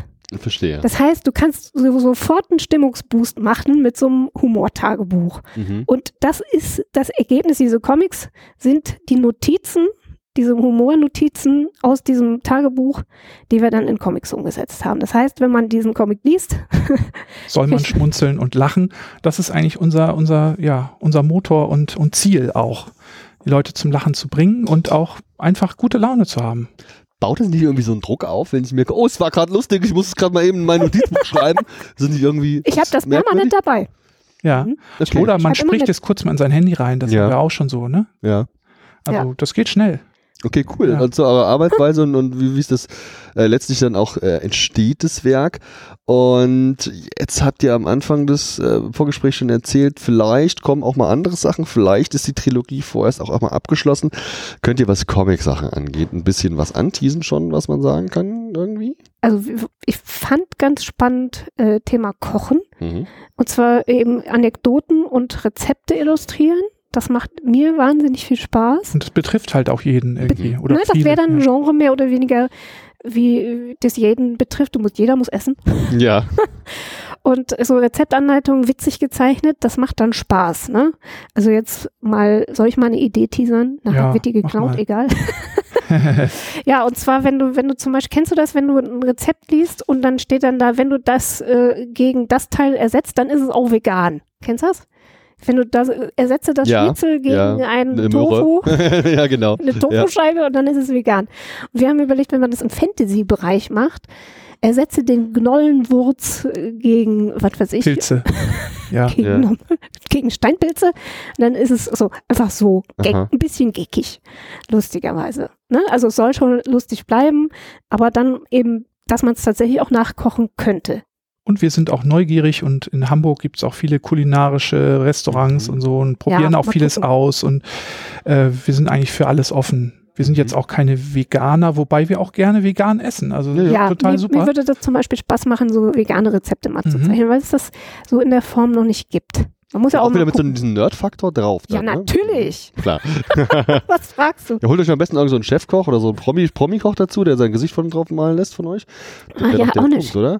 Ja, hier, du könntest uns wär- promoten. ne? Auf jeden Fall. Das auf jeden ich betrifft Fall- auch mein Gesicht von drauf, aber ich weiß nicht, ob das reicht. Genau, ja, nee. ja, so ein Zugpferd. Ja, nee, es gibt genug Ideen. Wir hatten auch äh, ursprünglich vor Corona hatten wir auch Reisecomics vor. mhm. Rat mal, woran das gescheitert ist. Ja, weil der Campingplatz um die Ecke vielleicht nicht so die spannendste Nee. Option ist für das. Oh, ja, nee, das, das war tatsächlich eines der Projekte, die, zu, die auch in der Pipeline standen. Das haben wir erstmal Das muss ja tatsächlich auch ein Thema sein, was uns was viele über lange Leute Zeit trägt Ja, und auch. Also wo man worauf lange wir Bock Lust drauf hat, haben. genau. Ja. das ist eben die Problematik immer. Mhm. Ne, was zu finden. Wo findest du Leser? Die Leute lesen nach Genre. Ne? Wer ein Fantasy-Leser ist, der fängt nicht an, irgendwie Boyslauf zu lesen oder andersrum. Oder Ja. vielleicht doch. Was weiß ich. Das würde ich nicht unbedingt, ja, wer weiß. Keine Ahnung, ich habe noch nie Boyslauf gelesen. Das ist mir, ist mir ein Rätsel. Gibt es eigentlich auch Girls Love? Es gibt auf jeden Fall Boys Ja? und Girls Love. Na Okay. klar, ist natürlich einfach so, dass du, sag ich mal, zielgruppenmäßig auf jeden Fall Boys Love erstmal bedienst, weil halt da viel mehr Lesende da sind. Ja, aber viel wer mehr. liest denn das eigentlich? Die Du Mädchen. glaubst gar nicht, das ist eine Ja. nicht zu unterschätzen. Es gibt Leute, die finanzieren sich nur durch die Produktion von Boys Love. Magazin. Wahnsinn. Cool. Okay. Guck dich mal in der kleinen Stellhalle um. Ja, das Ja, wir. das wollen wir, das wollen wir unbedingt Ja. machen. Mega. Ich versuche sowas mal zu finden, weil Wenn ihr Zeit findet, mal vom Stand wegzukommen, wobei ich da ja, ne, ihr seid so schlau, ihr kommt zu, zu dritt sogar an. ja, Besser Ja. geht's ja gar nicht. genau. Liebes du lieber Timo, vielen, vielen, vielen Dank für eure Zeit und dass ihr da gewesen seid, uns mal auf den aktuellen Stand gebracht habt und ich wünsche euch vor Ja. allem ganz viel Erfolg hier beim Comic Salon in Erlangen. Ja, und danke, dass wir da sein durften. Vielen Dank. Wir hören gerne deinen Telestammtisch. Ja, immer Ne? wieder. Super, sehr informativ. Haben wir auch zur Einstimmung gehört, als wir Ja, hierher gefahren sind. Ja. Super cool. Mach bitte so weiter. Dankeschön, bis zum nächsten Mal. Danke. Tschüss. Tschüss. Die Dame, die wir jetzt im Gespräch haben, die hat ihre eigene Entourage mitgebracht. Sie ist nicht alleine hier und das wird bestimmt ganz fluffig. Hallo, ich bin der Andi. Wer bist du? Ich bin die Erenis Mhm. und meine Entourage sind Caracula, die mich jetzt ganz entsetzt angucken. Mhm. Ja, die wollten mich, glaube ich, eigentlich nur begleiten. Und jetzt sitzen sie auch hier rum. Passiert. Liebe Grüße ins Publikum. Woo!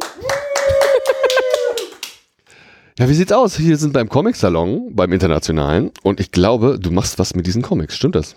Ja, das stimmt. Äh, Ich habe tatsächlich einen Comic rausgebracht. Ähm, Das Problem ist, dieses Jahr sollte der zweite und finale Teil kommen. Das wurde auch groß angekündigt.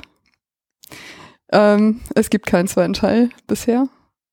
Ist er Ähm, nicht fertig oder, oder nicht gedruckt? Oder? Ähm, ja, der ist nicht fertig gedruckt worden. Also das hat alles zeitlich dann nicht mehr Mhm. hingehauen und deswegen ähm, dachte ich, vielleicht kann ich das dann jetzt auch so nutzen, um zu sagen, es gibt keinen zweiten Teil an meinem Stand, damit ich das nicht jedem einzeln sagen muss. ja, klar.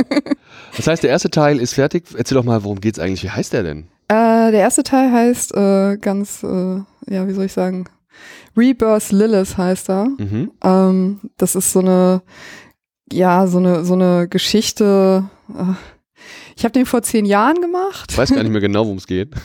Nee, doch, ich weiß noch genau, worum es geht, aber das ist immer so schwer, das irgendwie, finde ich, so äh, richtig zu erklären, so solche Geschichten. Ähm, ohne zu viel zu verraten im Endeffekt. Also es ist ja ein Zweiteiler und im ersten Teil wird ja die Geschichte mehr so aufgebaut und im zweiten Teil passiert dann so ähm, die große Auflösung, der große Plot-Twist und alles. Und dann ist es immer sehr schwer, darüber zu reden, ohne halt ähm, zu Gibt es denn spoilern. ein Genre, das du uns verraten kannst? Hab, ich weiß gar nicht, so Drama, Romantik. Rebirth So Lilith, das- Drama Romantik und Ja. ich vermute, die Protagonistin heißt Lilith. Ja, genau. Eine der Protagonisten, genau. Die erlebt ein Abenteuer und andere auch. ja, genau. So würde ich das sagen. Alles klar. Sehr gut. Also das ist jetzt ungefähr das, was ihr wissen könnt. Ähm, erzähl doch mal so ein bisschen von dir. Die Sache mit dem Comic, wie bist du da eigentlich reingerutscht? Ähm, ich äh, habe schon, also als, als Kind äh, haben, haben wir äh, mit jemandem zusammen gewohnt, der beim Achterbahnverlag gearbeitet hat, wo früher die Werner Comics rauskamen. Mhm. Und das heißt, ich war eigentlich schon immer, ich wollte das auch machen. Ja. so und ähm, ja, und habe mich dann halt rangesetzt und einfach immer weitergearbeitet und dann halt ähm, 2016 halt diesen Comic dann Mhm. äh, gestartet, so endlich mal ein richtiges Comic-Projekt und nicht nur halt irgendwie so ein bisschen rumprobieren Ja. und so. Hab dann den ersten Teil damals zum Comic-Salon mitgenommen und ja, bin seitdem halt weiter da am Zeichnen. Voll dabei. Ja, Und machst du das nebenbei oder ist das so dein Hauptding, äh, Comics zeichnen oder Illustrationen erstellen? also eigentlich war Illustrieren und Comiczeichnen mein Hauptding. Ähm, jetzt studiere ich gerade Film. Äh, das heißt, das ist jetzt mein Hauptding, Mhm. Ja. weswegen halt alles ein bisschen hinten anstehen muss, leider. Das, Ja, aber schön, dass du wieder zum Salon gekommen bist. Einer, wenn nicht sogar der wichtigsten Veranstaltung, die wichtigste Veranstaltung in diesem Bereich so. Was erwartest du dir in diesem Jahr von dem Salon? ähm, uh, eigentlich dasselbe wie jedes Jahr. Ähm, netten Austausch mit, Mhm. mit anderen Zeichnern und äh, Freunde hier wieder treffen und äh, einfach eine gute Zeit und es hat auch schon sehr gut angefangen. Also die, äh, die Leute, die für den Comic-Salon arbeiten, sind sehr nett, äh, haben wirklich so, die wirken wirklich, als wenn sie richtig Spaß an dem haben, was sie machen und das, das trägt sich dann auch echt so rüber. Also Ja. das ist so, man ist total gehypt, wenn man hier ankommt, finde ich. Also, Und du sitzt Schön. auch im Zelt C mit drin oder wo bist du? ja, genau. Mhm. bei der Comic Solidarity in dem Zelt da. Und auch schon aufgebaut. Alles fertig. Ja, genau. Optimal, mega. Direkt gegenüber vom Eingang. Ähm, ich kann alles sehen. Ich sehe jeden, der reinkommt. Ja, wie war denn beim letzten Mal, als du sagtest, du warst hier der Salon? Du musst jetzt keine Zahlen nennen, aber ist der Salon für dich auch als Comic-Künstlerin und gerade auch so für, für deine Sachen, die du machst mit Rebirth Lilith, ähm, ist das Publikum, das du suchst und ansprichst, ist das hier auf dem Salon? Reißen die, die deine Hefte aus der Hand? Äh, ja, tatsächlich. Ähm, also doch, ich ähm, bin, also ich habe den Comic äh, äh, in zwei Auflagen aufgelegt so und ich bin den immer losgeworden. Also das ging ratzfatz. Äh, Wunderbar. Also war ich auch sehr, sehr angetan. Und weißt du schon, ob du auch mal die Zeit haben wirst, dich privat ein bisschen umzusehen? Und wer, falls das sein sollte, hast du auch Dinge, Programmpunkte, irgendwas, die du mal mitnehmen möchtest? ähm, ja, also ich bin morgen auf jeden Fall auch auf der Max und Moritz Gala. Mhm. Das äh, habe ich bisher noch nie gemacht und das muss ja eigentlich auch mal, mal Kann man gemacht schon mal machen, werden. ja. Also auf jeden Fall. Ähm, und dann eigentlich nur umgucken, andere treffen, ähm, die man so kennt, die auch hier sind Ja. halt eigentlich. Ja. Super. Band 2 erscheint irgendwann irgendwie irgendwo. Kannst du schon was droppen, so ein Datum? Oder, das, oder machst du das nicht ich, mehr? ich mache das nicht mehr. Nee, das wird langsam Running Gag. Ich Ja. habe schon überlegt, ich mache jetzt einfach 20 andere Comics und behaupte immer, der zweite Teil kommt, um einfach diesen Running Gag beizubehalten. Irgendwie Mhm. so, um da einfach einen Mythos draus zu machen oder so. Na, vielleicht kannst du in die Richtung ein bisschen was teasen. Gibt es schon Folgeprojekte oder zumindest Ideen für Folgeprojekte, wo du was zu sagen kannst? Ähm, nee, auch da möchte ich noch nicht, weil ich noch gar nicht weiß, was das nächste Folgeprojekt wird. Wie gesagt, also ich studiere gerade sehr viel und muss da sehr viel Comic zeichnen, Film, animieren und so. Und das nimmt auch sehr viel Zeit in Anspruch. Also, Verstehe. ja. Prima. Ja, alles klar. Dann danke ich dir vielmals für deine Zeit und dass du hier ja gewesen ich danke. bist. Und ich wünsche dir wirklich maximalen Erfolg hier beim Salon. Danke dir. Ciao. Danke, ciao. Wir sitzen im Café direkt beim Schlosspark. Es klappert und klimpert im Hintergrund. Das ist also eine total tolle Atmosphäre. Und jemand war so nett, die Musik sogar ein bisschen leise zu drehen, damit wir uns hier endlich über tolle Comics unterhalten können. Der Kaffee steht parat, deiner kommt vielleicht, oder was auch immer wir gleich noch bestellen werden, kommt vielleicht noch. Und ich freue mich total, jetzt jemanden da zu haben, der aktuell was gemacht hat. Das kann man von der einen Seite lesen und von der anderen Seite lesen. Und es hat trotzdem, glaube ich, nichts mit Manga zu tun. Ob das eine Sache ist, die wir uns mal genau angucken oder nicht, das kriegen wir jetzt gemeinsam raus. Hallo, ich bin der Andi. Und wer bist du? Ich bin André Breinbauer. Hallo. Hi. Du hast mir gerade gesagt, dass du nicht das erste Mal beim Salon in Erlangen bist. Stimmt das? Das stimmt. Also alles, was ich vorher gesagt habe, entspricht der Wahrheit. ja, ich bin eigentlich schon ziemlich lange am Comic-Salon. Das ist es für mich äh, nichts Neues oder deswegen bin ich auch nicht heute so gestresst, weil Ja. ich kenne es von früher halt. Was hat sich denn verändert aus deiner Sicht? Du hast ja nun auch verschiedene Perspektiven mitgenommen die letzten Jahre. Gibt es so irgendeine Entwicklung, die du wahrgenommen hast? Naja, die Entwicklung ist ja erstmal die Zelte. Das habe ich dann persönlich, wie das mit den Zelten angefangen hat, habe ich nicht mehr mitgekriegt. Also da war ich dann nicht auf dem Comic, äh, auf dem Comic-Salon, wie das Zelt gekommen ist. 18. Ich war immer noch in der, äh, ich glaube, Kongresshalle oder, oder Mhm. was war das? Ich weiß es jetzt Diese, nicht diese eine Halala, das, das, keine Ahnung. Ja, ja, genau. Da war ich äh, eigentlich, das, das war ich gewohnt, ja. Mhm. Und ja, ich bin natürlich erstaunt, wie groß das Fest jetzt auch sich entwickelt hat, ja. Also wie gesagt, das, äh, ich das erste Mal vor 26 Jahren und Mhm. da war es auch schon groß, aber jetzt ist es noch größer. Was natürlich auch mit den Zelten vielleicht ein bisschen was zu tun hat, weil Ja. ja. die so äh, einen gewissen Abstand haben und somit auch der Bereich, äh, wo die Leute sich aufhalten, also auch so ein, sich ein bisschen vergrößert hat, wo wo so viele Comic-Angebote jetzt da sind, Cafés und äh, Leseecken und und und und. Unzählige Orte gibt es. Ja. Unzählige. Es ist ein Schlaraffenland der guten Laune für Comicfreunde hier. Das war halt auch vorher ein bisschen zentriert in dieser Mhm. Halle und die sehr heiß war. Also ich glaube, äh, wenn wir jetzt in der Halle wären, dann würden wir verbrutzeln, glaube Also schön, dass wir im Café Ja. sitzen können. Prima. Und du hast das Ganze auch als Kleinkünstler auch mitbekommen und da hast du auch schon Sachen gemacht. Erzähl doch mal ein bisschen von dir und deinem Comic-Leben. Wie bist du so reingerutscht in diese Comic-Szene?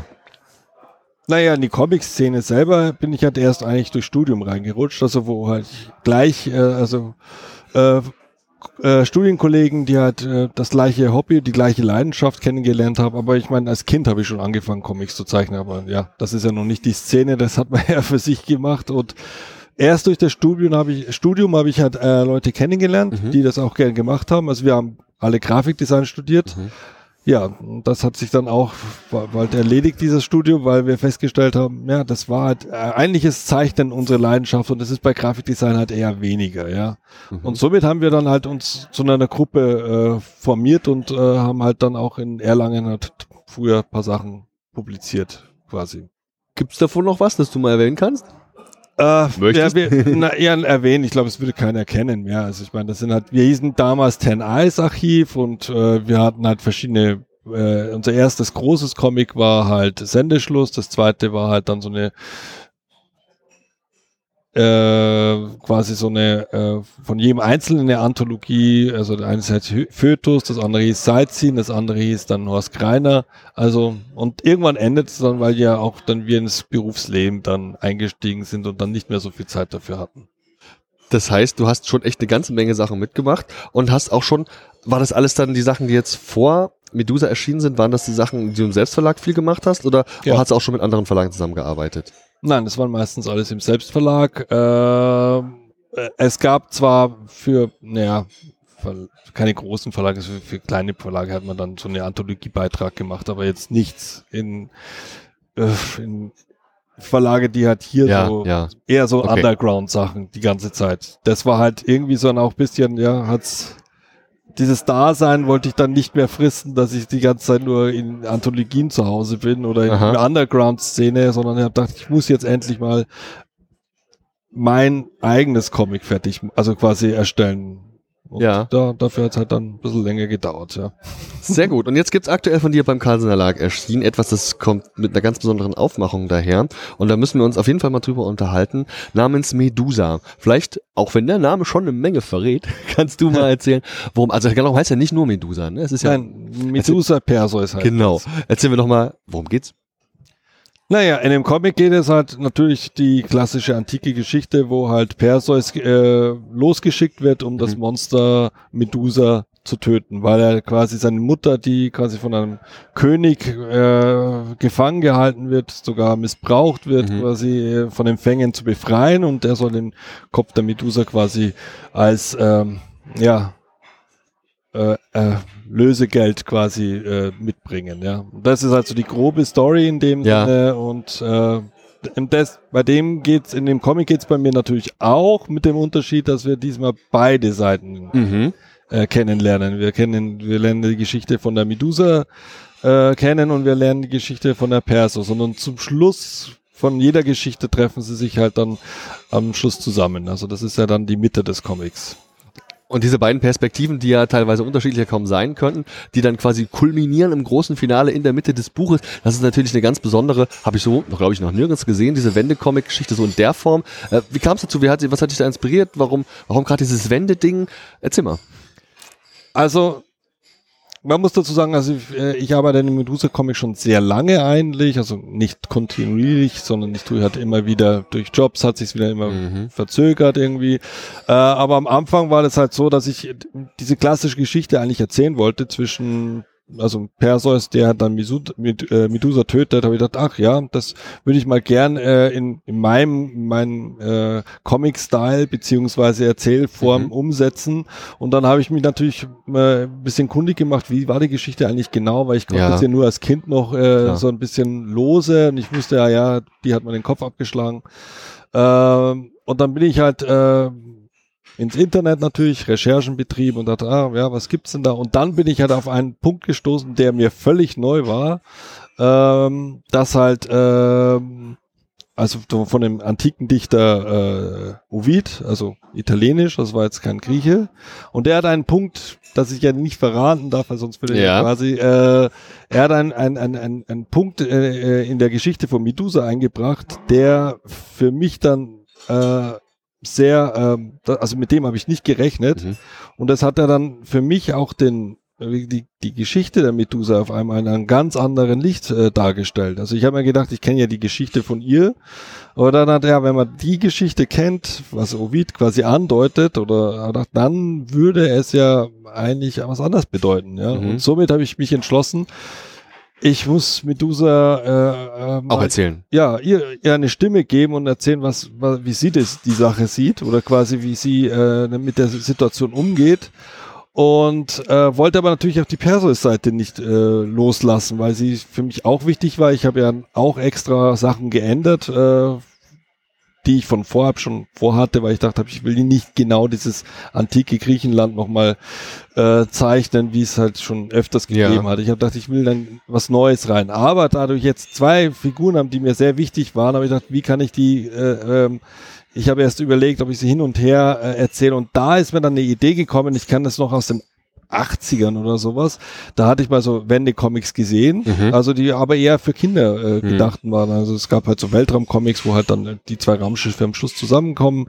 Und da habe ich dran gedacht, habe gedacht, wie, ich könnte ja das eigentlich genauso machen, weil ja meine Geschichte ja ähm, endet und somit führe ich beide in zu diesem Ende hin, was sie gleich haben und das ist auch die Gemeinsamkeit in dem Sinne. Das das war halt dann die Geburt von diesem Wende-Comic, was halt nur eben, man muss so sagen, das ist nicht eine Erfindung von mir, sondern es gab schon, schon, aber, klar, ja. aber es ist halt äh, jetzt mal wieder vielleicht äh, mal wieder auf den Tisch gelegt worden, dass es sowas gegeben hat oder so, dass es, dass man solch so die Geschichten auch erzählen könnte. Ja, toll. Ich habe es lange nicht gesehen und freue mich auch total. Jetzt haben wir die beiden Perspektiven ja von Medusa und Perseus. Könnte man sagen, dass dadurch, dass du plötzlich der Medusa auch diese Stimme verleihst, ist es ein feministischer Comic?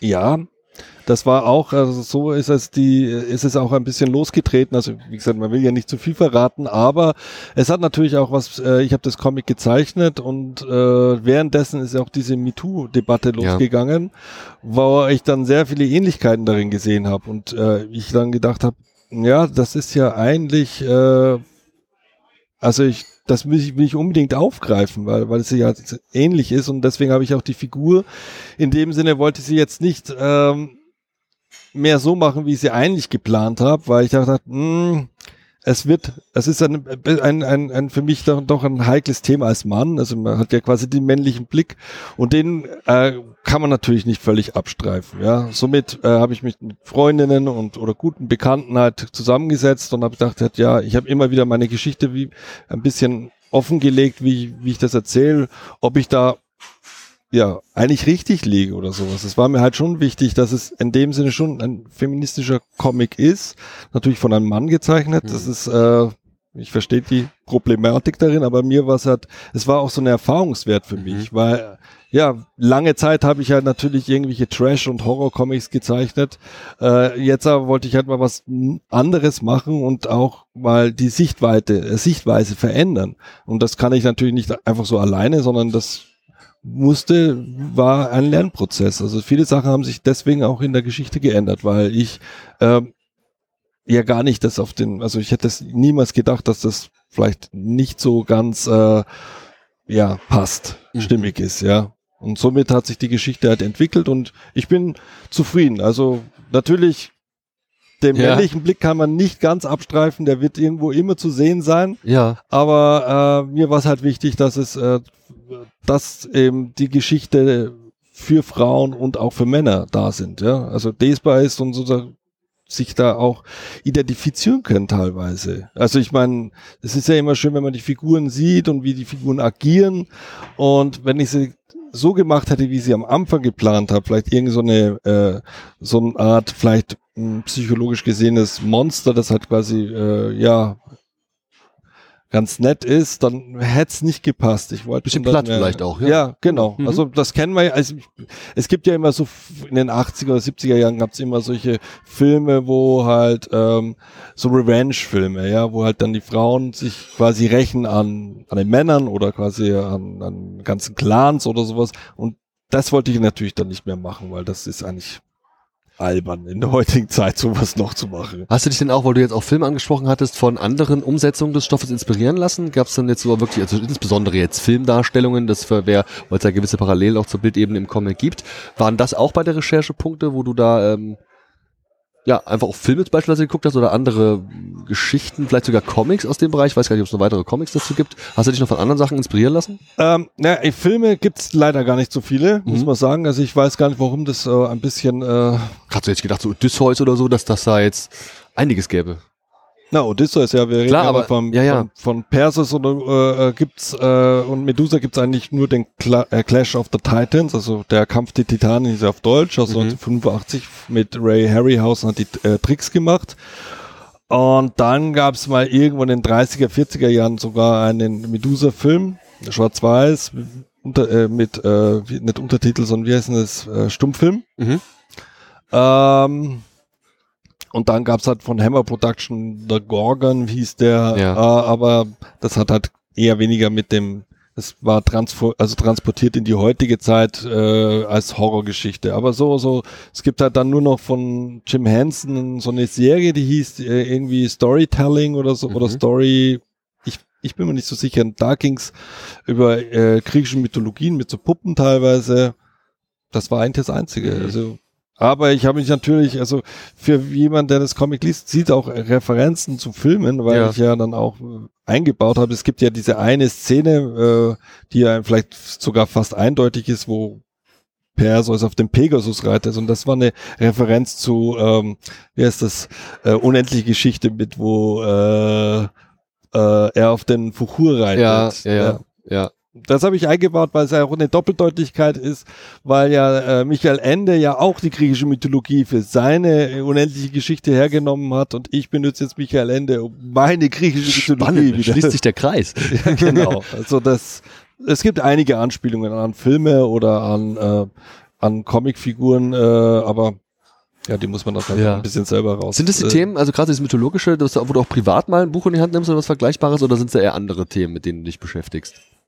Na, also die Mythologie ist halt so irgendwie so für, für mich so die Schatzkiste, weil ich halt äh, lange Zeit äh, äh, mich damit schon beschäftigt habe, weil ich ja auch an der Odyssee gearbeitet habe, die jetzt leider immer noch nicht fertig ist. Mhm. Äh, und ich halt festgestellt habe, alle Geschichten, die wir so kennen, sind immer irgendwelche Versatzstücke von irgendwelchen Antiken oder irgendwelchen Sagen. Und da habe ich gedacht, ja, ich interessiere mich dann halt doch dann für die, die, die alten Sagen und sehe halt dann quasi, welche Veränderungen oder Ja. wie, wie brav teilweise die Umsetzungen jetzt sind. Also wir reden jetzt nicht von wirklich antike äh, Filmen, also die in der Zeit, es gibt ja so, wie Krieg der Sterne oder sonstige, die bedienen sich ja aus der Antike. Und dann sehe ich halt immer gern, ah ja, da sehe ich den Teil aus, au- aus, äh, wie sagen wir so, äh, die Argonauten oder die Überall steckt Odyssee, Shakespeare drin. Ja, das sind Sachen, die findet man überall wieder. Ja. Genau, richtig. Bloß Ja. man sieht dann, ah ja, da waren sie aber doch, da hat man sich nicht so, war man nicht so äh, mutig und das so wirklich zu umsetzen, wie es halt früher, äh, was die Aussage auch damals der Geschichte war. Das hat man so ein bisschen dann, naja, Ja. verharmlost. Letzte Frage, du hast es Ja. gerade schon angekündigt, der Blick in die Zukunft. Du hast von der Odyssee gesprochen. Was erwartet uns denn nach diesem Comic von dir? Na, also ich darf natürlich nicht zu viel verraten. Es wird auf jeden Fall jetzt mal eine Pause geben von der griechischen Mythologie. Ich mache einen Weltraumcomic, äh, das spielt in, hauptsächlich im Weltraum. Äh, und äh, das, an dem arbeite ich momentan und äh, die Odyssee, die ich angefangen habe, die mache ich immer noch auf Pause, weil jetzt durch Medusa habe ich gedacht, brauche ich mal Pause von der ganzen Antike. Ja. Ja, mega. Ich Ja. danke dir vielmals für deine Zeit, dass du heute vorbeigekommen bist. Für ein Ich kurzes, auch. aber tolles Gespräch. Und vor allem wünsche ich noch ganz, ganz viel Erfolg und maximale Verkäufe hier auf dem Salon. Danke dir. Dankeschön. Tschüss. Ciao. Das zweite Gespräch, das wir heute hier und jetzt im Café führen werden, führe ich mit einer jungen Dame, die hat einen Comic gemacht. Denkst du nicht, ist trotzdem so. Und diesen Comic, den habe ich sogar komplett gelesen und ich muss sagen, ich bin sehr angetan. Er ließ sich einfach so richtig gut weglesen, sag ich mal. Und das ist eine Sache, das haben wir nicht immer. Ich habe es also sehr gerne gelesen und freue mich deswegen auch mega, dass wir hier und jetzt ein bisschen über sie und ihre Arbeit sprechen können. Mal gucken, was passiert. Hallo, ich bin der Andi und wer bist du? Hallo, mein Name ist Jennifer Daniel. Ich freue mich auch wahnsinnig hier zu sein. Ja, Danke. Salon, du kommst direkt von der Podiumsdiskussion, habe ich gerade gehört. Ne? Was war denn los? Ich war äh, eingeladen von Lisa Frühbeiß zusammen mit Katharina Greve und wir haben gerade darüber gesprochen, wo Comic noch stattfinden kann. Mhm. Also Comic muss ja nicht unbedingt nur zwischen zwei Buchdeckeln existieren und äh, das haben wir jetzt versucht zu beweisen. Ich habe ein bisschen was äh, vorgestellt zu einem Theaterstück, bei dem ich mitgearbeitet habe und Katharina Greve hat nochmal ihr Hochhaus-Comic gezeigt, was im Web existiert hat und noch äh, eine kleine, ein, zwei kleine andere Side-Projekte.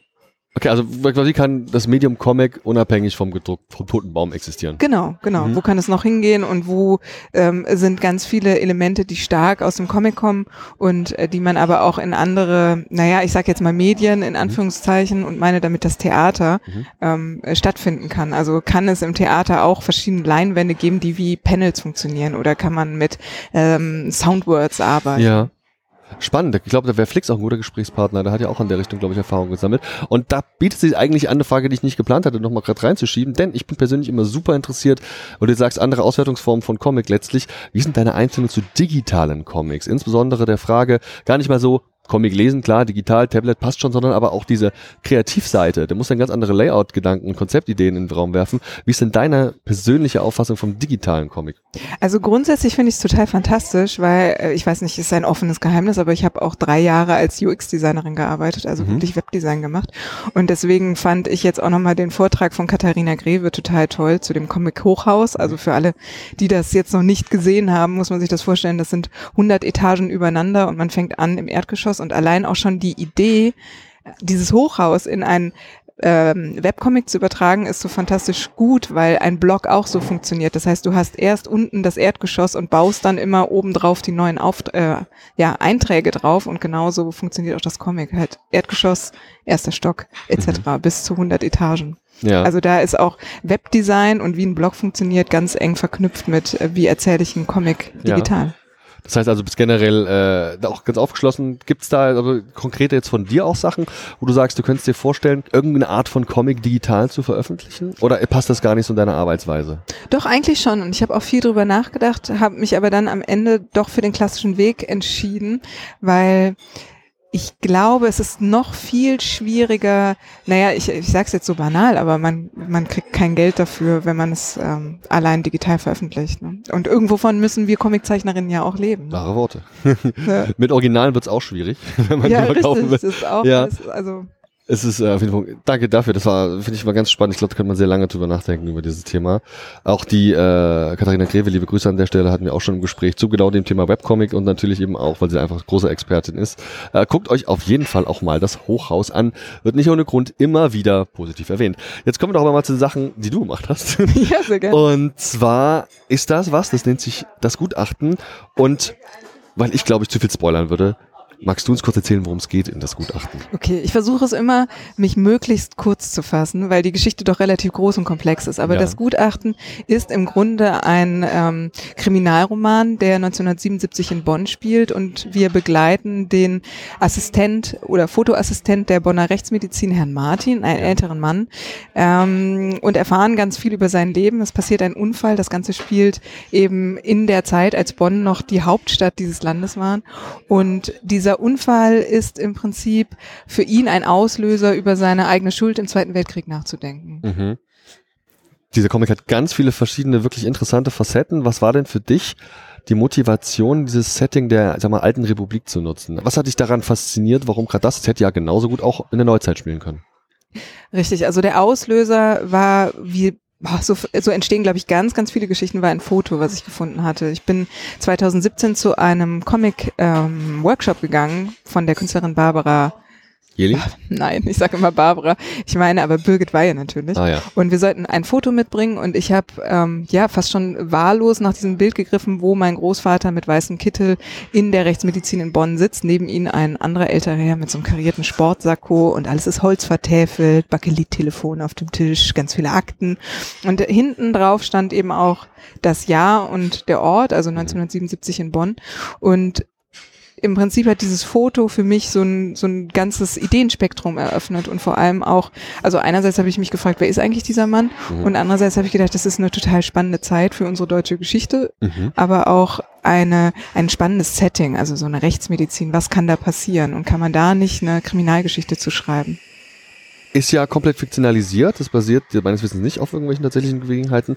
Und ist aber für mich so als Laien, der noch nie in irgendwas mit einer Gerichtsmedizin außerhalb von einer Fernsehserie oder einem Film zu tun hatte, Mhm. auch total so glaubhaft und so, dass es alles so in der Form auch funktionieren könnte. Ist das denn so auch vom Genre her was, was so dein Ding ist? Also gerade, nimm es mal Krimi. Was bist du Krimi-Fan? Ähm, ich höre tatsächlich unglaublich gerne Krimis beim Mhm. äh, Zeichnen. Also so auch jetzt, ja, Ja. auch so ja, ganz so vorgelesene ähm, Bücher, Ja. so Thriller. Mhm. Ähm, weil irgendwie unterhält es mich auf eine spannende Art und Weise. Also ich könnte es mit Ja unterschreiben. Ja. Der Comic hat, wie gesagt, viele Aspekte. Unter anderem finde ich es ja auch ähm, unter, ganz, spannend, auch so ein bisschen so, man sieht den Familienabläufe innerhalb der Familie, wie der Vater seinen Sohn erzieht, letztlich auch der Umgang mit der Frau und wiederum der Schwiegermutter ist es, glaube ich. Ähm, das Thema Frauenbild spielt hier natürlich auch eine große Rolle, das in der alten Republik war. Ähm, wolltest du da irgendwie auch, hast du dann einen feministischen Ansatz gehabt, vielleicht sogar irgendwie so aufklärende Worte zu finden oder Ansätze? Oder war das gar nicht der Fall und es ist einfach mehr so eine Begleiterscheinung, die mir aufgefallen ist? Ähm, ich habe ganz viel über meine eigene Position nachgedacht. Also als junge Frau ähm, Mhm. eine Geschichte zu erzählen über eine Zeit, in der man nicht gelebt hat und über einen Mann, dessen Leben man ja überhaupt nicht geführt hat, fand ich halt sehr, sehr anspruchsvoll. Und es gibt ja gegenüber von Herrn Martin eben auch die Studentin Miriam Becker, die RAF-Sympathisantin ist und eben auch das komplette Gegenteil von Herrn Martin. Und allein dieser Kontrast zwischen diesen zwei Protagonisten fand ich interessant, weil Herr Martin steht für alles, was alt ist und vergangen, für, für diese äh, NS-Vergangenheit und Miriam Becker steht eben für Studentenbewegung, für Feminismus, für ein neues Frauenbild und eine neue Welt. Und die prallen ja im Prinzip in dieser Geschichte aufeinander, in Form dieses Unfalls, der passiert. Ja. Ganz traurige Geschichte einfach. Äh, Man sehen ja auch gerade auf den ersten Seiten relativ viel äh, Bonn auch, ne? Kennst du Bonn besser? Hast Ja, du, ja. ja, tatsächlich. Also ich kenne Bonn, weil ich bin in Bonn geboren. Ah ja. Hm. und bin nicht direkt in Bonn aufgewachsen, aber meine Großeltern haben lange in Bonn gewohnt und deswegen war ich regelmäßig da und ich habe nur 20 Minuten mit der Bahn davon entfernt gewohnt, deswegen war das auch so die Stadt, in die man gefahren ist als Ja. Kind und als Jugendliche. Ähm, deswegen kenne ich Bonn und kann auch ganz viele ähm, ja, ganz viele Szenen und Bilder, die ich da zusammengetragen habe, sind eben auch so Schnappschüsse aus dem Familienalbum. Mhm. Also es gibt halt noch mehr als dieses eine Initialbild. wenn ich richtig informiert bin, ist dein Comic für den Max- und Moritz-Preis informiert. Richtig? Mhm, das ist korrekt, ja. Informiert? Top. Vielleicht erzählst du noch ein bisschen auch zum Erstehungsprozess. Ich glaube, dass das was ist, was man nicht mal eben so nebenbei macht. Da muss man schon sehr viel Zeit investieren. Erzähl doch mal ein bisschen, wie lange hast du an das Gutachten gearbeitet? Genau. Ähm, 2017 kam die Idee. Dann habe ich sehr lange an der Geschichte geschrieben Mhm. und ähm, angefangen, einzelne Seiten zu zeichnen. Ich bin dann immer wieder auch hier nach Erlangen zum Comic-Seminar gefahren und habe mich dann ähm, drei Jahre hintereinander da immer wieder in die Klasse eingeschrieben, wo äh, Bar jetzt sage ich schon wieder Barbara, es tut mir so leid. Birgit! Oh Gott, sie wird mich köpfen. Auch nominiert für den Max und Moritz. Richtig, auch nominiert für den Max und Moritz Preis. Und an dieser Stelle ist auch gesagt, dass Birgit eine fantastische Dozentin ist, weil nicht nur ich nominiert bin für den Max und Moritz Preis, sondern auch äh, Josephine Marx mit Ja. Trip und Tropf, die eben auch zur selben Zeit wie ich beim Comic-Seminar war und mit Birgit zusammen an ihrer Geschichte gearbeitet hat. Also Freut euch drauf, beide habe ich die Tage auch Interviewtermine mit den beiden. Das wird auch fantastisch. Wir haben jeweils schon gequatscht, das wird toll. genau. Aber nochmal zurück zum Arbeitsprozess. Ja. Also insgesamt hat es fünf Jahre gedauert, aber man arbeitet natürlich nicht kontinuierlich acht Stunden am Stück daran, Mhm. sondern es ging ganz viel bei mir darum, sich Freiräume zu schaffen. Also ich arbeite als Illustratorin und man hat dann ein ganz klassisches Auftragsgeschäft und dann geht es immer wieder darum zu sagen, so nein, heute arbeite ich an dem Comic, es muss weitergehen. Ja. Und dann äh, gab es auch Interesse vom Carlsen Verlag und dann eben auch schon so einen Endtermin und das hat nochmal so richtig Druck gemacht, Ja. dass es dann auch fertig geworden Zu ist. welchem Zeitpunkt sind die quasi dazugestoßen oder war das klar, dass es beim Carlsen Verlag kommt? Ähm, das war, glaube ich, also es war auf jeden Fall vor der Pandemie und ich meine, dass es äh, 2019 war. Ich meine auch mehr so im Sinne von, wie viel Prozent vom Comic waren quasi schon fertig? Konnten die noch großartig irgendwie, sag ich mal, Empfehlungen geben, mit rein? Ich habe, doch, doch, und das war auch ganz schön, das möchte ich nämlich auch noch sagen, ich habe äh, von Carlsen dann eben einen äh, Lektor Ja. bekommen, der mit mir zusammen auch Wer noch denn? weitergearbeitet hat, Michael Grönewald. Mhm. Auch äh, ganz, ganz tolle Arbeit mit ihm Ja. zusammen, weil äh, wir dann uns immer die Ideen gegenseitig gespiegelt haben oder wenn ich Fragen hatte, er ähm, äh, da ganz gut nochmal so einen Blick von außen hatte. Wenn man so lange an was arbeitet, verliert man ja im Prinzip so äh, den Überblick und das war ganz toll, da mit dem äh, Michael zusammenzuarbeiten.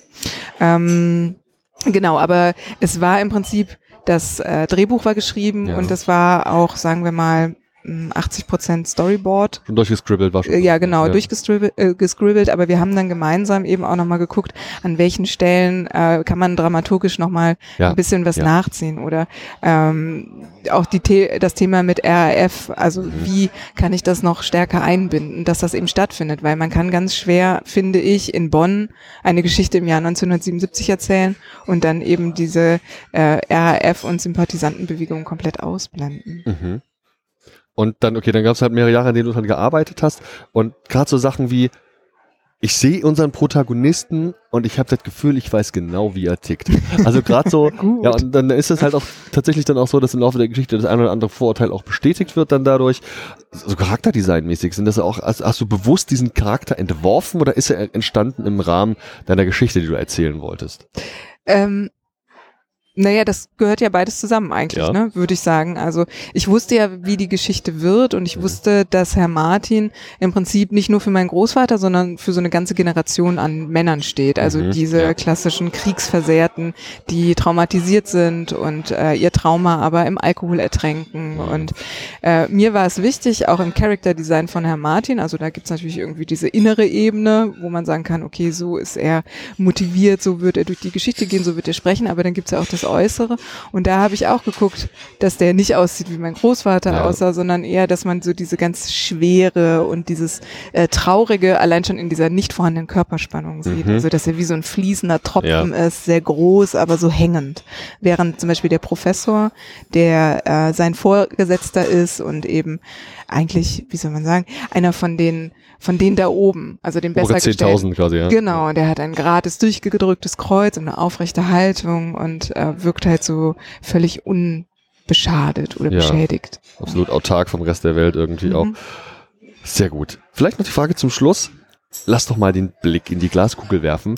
Wie geht's denn eigentlich weiter? Natürlich, wahrscheinlich, höchstwahrscheinlich, keine Ahnung, vielleicht, hoffentlich gewinnst du den Max-Moritz-Preis. Dann schwimmst du erstmal in deinen Comic-Millionen, ganz klar. Ja, genau. Und wenn die dann alle ausgegeben sind, dann gibt's vielleicht das nächste Werk, das von dir geschaffen werden möchte. Hast du schon Ideen, die du uns anteasen kannst? Ja, tatsächlich habe ich Ideen. Das ist ganz verrückt, weil ich danach auch gedacht habe, boah, Gott sei Dank bin ich fertig. Jetzt Ja. habe ich endlich wieder Zeit.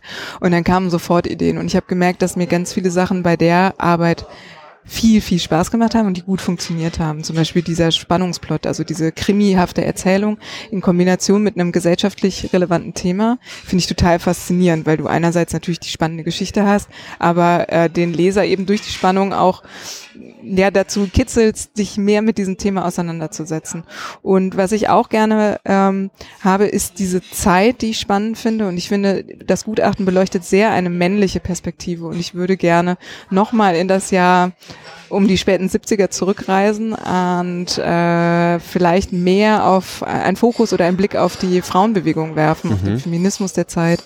Und ja, da gibt's schon ein paar Ideen. Also Fantastisch. Es geht, wird spannend, könnte man sagen. und bleibt es auch. Liebe Jennifer, vielen, vielen Dank für deine Zeit und das nette Gespräch. Ich äh, wünsche vor allem nicht nur viel Spaß, sondern auch maximal viel Erfolg und Verkäufe hier beim Salon und im besten Fall vielleicht sogar einen Preis mehr. Dankeschön. Ciao. Vielen Dank. Tschüss.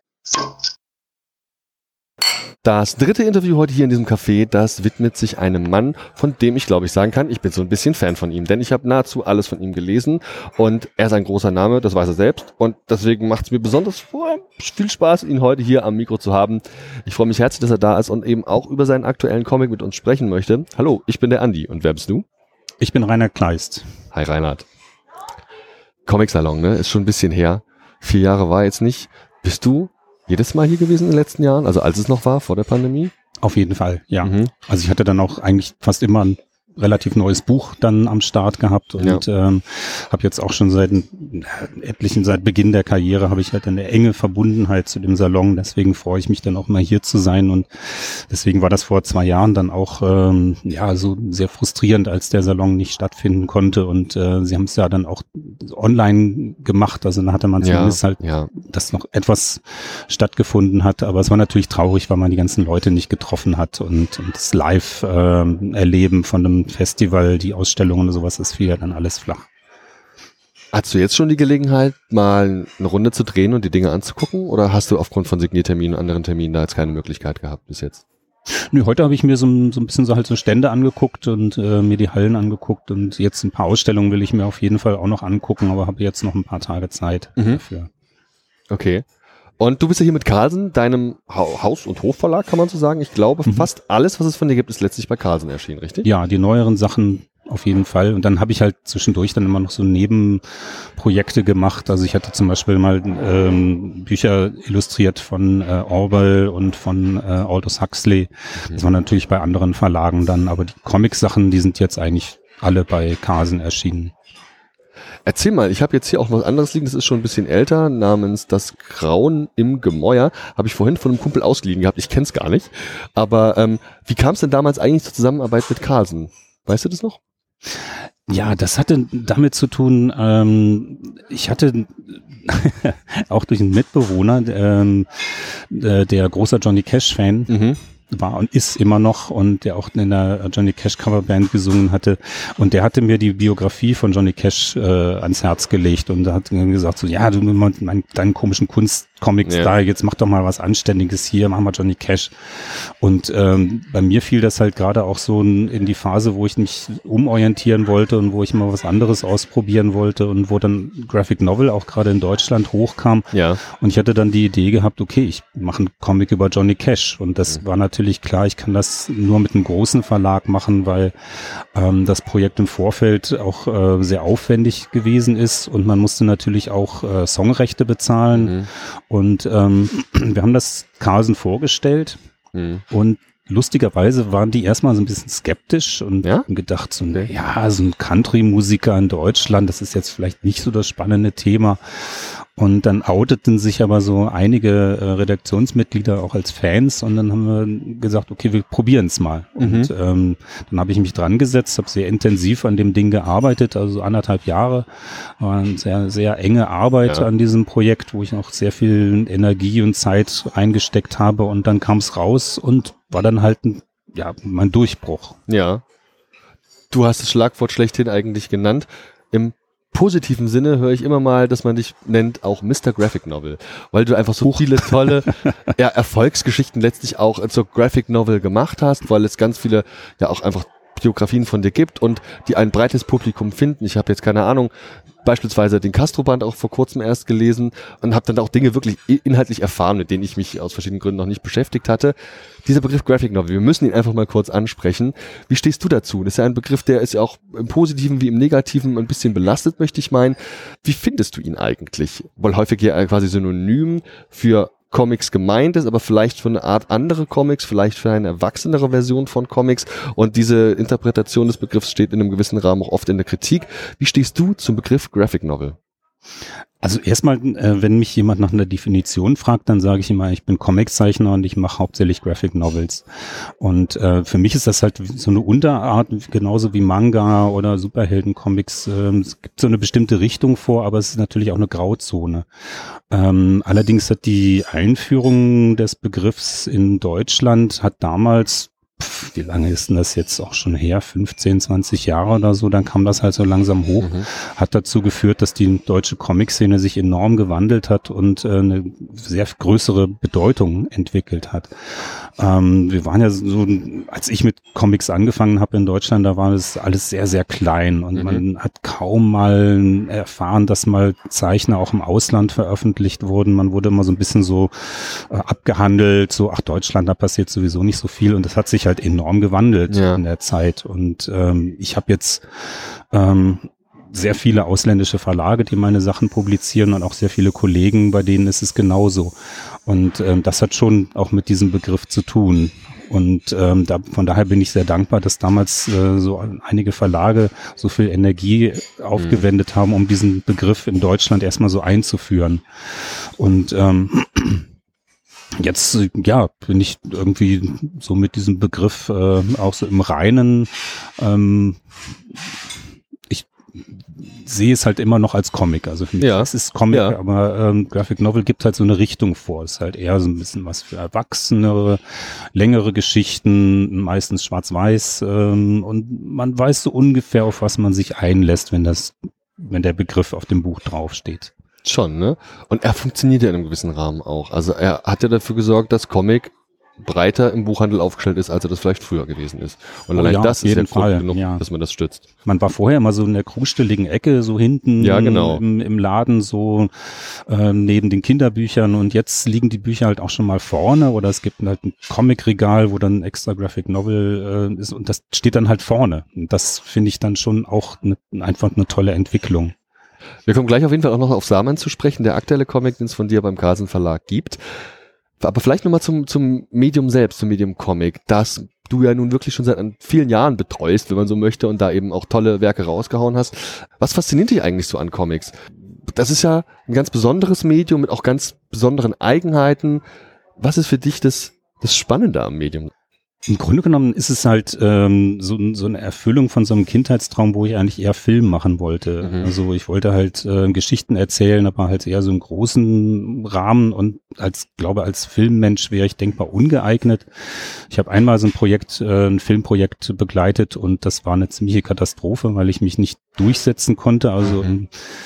ähm, und ich sehe, so wie ich Comics angehe, sehe ich mich halt eher wie so ein, so ein Filmteam in einer Person. Ähm, mhm. also ich möchte, dass, wenn die Leute meine Comics lesen, dass es im Kopf so abläuft wie ein Film. Und ähm, so so arbeite ich in meinen Geschichten und ähm, so möchte ich halt, dass die Comics auch gelesen werden, ähm, dass das ähm, wie, wie ein Film im Kopf von dem Leser abläuft. Und als Zeichner ist man ja dann quasi so ein ganzes Filmteam in Personalunion. Man ja. ist der Regisseur, man ist der äh, Kostümbildner, der Szenenbildner, der Schauspieler, alles, Kameramann. Äh, und das finde ich total spannend und total faszinierend, auch wenn ich äh, Bücher entwickle und wenn ich diesen Schritt mache vom äh, Skript, also ich schreibe ja erstmal so ein Skript, was wie ein Filmdrehbuch ja, auch aufgebaut ja. ist und dann setze ich das um in Bildsequenzen und da fühle ich mich dann wirklich wie so ein äh, Filmregisseur, der sein, seine Leute so dirigiert und der das dann alles so auf dem Papier so an, ausrichtet ja, und ähm, arrangiert in Kamerabewegungen denkt, ähm, Schnitten, ähm, auch so in, in ähm, nahe, fern Perspektiven viele. Perspektiven, dann stellt man die Kamera oben hin, unten hin oder so. Das hat ja alles immer eine Bedeutung. Und, ja. ähm, dieser Schritt macht für mich eigentlich immer am meisten Spaß. Jetzt hast du ja aufgrund deiner enormen Erfahrung da auch ganz viele Kenntnisse einfach in dem Bereich. Wie viel Freiheiten hast du denn beim Erstellen deiner Werke? Wenn jetzt beispielsweise der Starman kreiert wird, lässt dir der Carlsen freie Hand, kannst du tun und lassen, was du willst. Die sind immer einverstanden. Wie läuft das? Äh, machst du komplett so dein Ding, weil es doch, wie du selbst gerade sagst, quasi immer One-Man-Shows sind letztlich? Oder gibt es schon irgendwie noch Lektorat, redaktionelle Betreuung, Zusammenarbeit mit dem Verlag? Es gibt eine sehr enge redaktionelle Betreuung von dem Michael Grönewald, mit dem ich eigentlich alle Bücher entwickelt habe, also von Beginn an, äh, von dem Johnny Cash Buch mhm. an. Und ähm, mit dem mache ich eine sehr intensive Auseinandersetzung bei der Entwicklung von dem Skript, was dann auch manchmal äh, anstrengend werden kann, ja. ähm, weil Michael ist als, äh, ich würde mal sagen, so ein äh, Erbsenzähler. der lässt mir keinen Fehler durchgehen. Und das ist auch total gut und ähm, ich, ich brauche auch so jemanden dann an der Seite, weil mhm. ähm, der findet sich in die Stoffe halt so intensiv rein, dass er mir dann auch manchmal sagt, so Moment mal, aber zu der Zeit hat David Bowie doch das und das gemacht, ja. das muss doch auch noch drin vorkommen oder so und dann muss ich meine Skripts revidieren und, und nochmal drüber nachdenken und äh, Sachen umändern, so, das ist eine sehr, sehr intensive Arbeit und ähm, die ist wirklich dringend notwendig dabei. Also gerade wenn man mit äh, biografischen Stoffen arbeitet, wo man ja zwei Sachen bedienen muss, einerseits die Dramaturgie und andererseits aber auch gewisse Fakten und ähm, ich habe ja jetzt schon in den Büchern immer so ein gewisses ähm, so eine Hintergrundidee, um mhm. was es eigentlich gehen soll. Also nicht nur um die Nacherzählung einer Biografie, sondern auch so eine Idee dahinter, so eine Vision oder auch das, was mich mit dem Künstler verbindet. Ähm, das spielt da immer noch eine Rolle. Und so richte ich dann auch die Fakten, um die es geht oder dieses Skelett an der Biografie, das, die richte ich natürlich an diese Geschichte aus. Und ähm, das äh, führt natürlich dann dazu, dass es da auch manchmal Konflikte gibt, ähm, die ich halt irgendwie lösen muss und wie ich versuchen muss, diese beiden Teile zueinander zu bringen. Das hat enorm viel Spaß gemacht bei dem Nick Cave Buch. Ja. Ähm, das ein sehr ausgefeiltes äh, Erzählkonstrukt ähm, hat, äh, weil es halt vier verschiedene Erzähler sind, die mhm. Figuren sind von Nick Cave, die dann nachher mit ihrem Schöpfer dann auch in Verbindung treten und wo es dann eigentlich auch das die Idee von, von der Rolle des Künstlers ja. in dem Kosmos geht, den er in seiner Kunst entwickelt. Und ähm, das wiederum zusammenbringen mit dem Anspruch, dass ich halt auch eine Biografie erzählen möchte, war halt wahnsinnig aufwendig und hat auch für viel Zähneknirschen gesorgt. Mhm. Ähm, letzten Endes hat es aber total gut funktioniert. Eine Herausforderung, die du gemeistert hast, wie es scheint, ja. Ja, war ein langer Weg. Ja. Und du hast ja diesen Fokus auf Biografien auch unterschiedlichster Menschen. Was für Menschen und was für Figuren, was für Charaktere reizen dich, so dass du dann daraus sogar eine Comic-Biografie machst? Da gibt es zwei äh, äh, verschiedene Richtungen. Also einerseits natürlich die Musiker, äh, wo ich natürlich auch Fan sein muss, also Fan von Johnny Cash, von Nick Cave oder David Bowie, klar bin ich halt total. Ähm, das sind dann so die, die Herzensprojekte, an, an die ich so rangehe, wo ich ähm, einfach mit den Werken und mit den Persönlichkeiten arbeiten will. Ähm, und dann gibt es halt Projekte wie zum Beispiel Knockout oder ähm, der Traum von Olympia, wo es halt auch um eine politische mhm. oder, oder gesellschaftliche Idee dahinter geht, dass ich mir zum Beispiel bei Traum von Olympia vorher gesagt habe, ich möchte etwas zu einem Thema Migration machen, das mhm. ist mir enorm wichtig und ich möchte halt eine Geschichte machen, die dieses ähm, Themenfeld beleuchtet, aber nicht so, dass, äh, dass daraus ein trockener Stoff wird, wo man nachher die Hände über dem Kopf zusammenschlägt, sondern halt eine persönliche Geschichte und diese Geschichte äh, die Menschen auch auf einer ähm, sehr herzlichen, äh, gefühlsmäßigen Ebene anspricht. Und da habe ich lange gesucht, bis ich den richtigen Stoff gefunden habe und das kam dann auch quasi durch Zufall, durch einen Zeitungsartikel, den ich über diese Sportlerin gelesen ja. habe, wo ich gedacht habe, so, okay, darüber möchte ich was machen, weil das spricht die Leute auf einer ganz anderen Ebene an. Und das hat ja auch dann enorm gut funktioniert. Also ich habe äh, sehr viel Vorträge und Präsentationen mit dem Buch in Schulen gemacht und äh, mit den Kindern drüber geredet. Deine Recherche war ja auch wahnsinnig. Irgendwie, du hast Facebook-Kommentare zusammengefischt und Befragungen von Leuten gehabt und hast dann ja einen großen Teil natürlich dazu fiktionalisieren müssen, weil es gar nicht so viele Infos, glaube ich, auch gab. Mhm, ne? Ja. Das ist ganz, ganz, ganz besonders spannend. Jetzt haben wir die Situation hier mit David Bowie der äh, ganz aktuell im Starman drin ist. Was interessiert dich an ihm? Was ist für dich der Reiz an dieser Person? Das ist ja auch eine sehr schrille Figur. Das ist, glaube ich, ich will jetzt nichts Falsches sagen, aber ich glaube, das ist der erste Comic, den ich von dir gelesen habe, der auch teilkoloriert ist. Stimmt das? Genau, ja, der ist Okay. komplett koloriert. Falsches, Glück gehabt. Ja. der ist komplett farbig und da habe ich mir die Arbeit dann ja. auch Mhm. geteilt. Mhm. Ich meine, was mich an dem Herrn fasziniert war, dass ich als Jugendlicher war ich total verknallt in den, Ja. so, und der tauchte dann halt in den Musiksendungen auf und war dann halt David Bowie und irgendwie war ich sofort in den verliebt.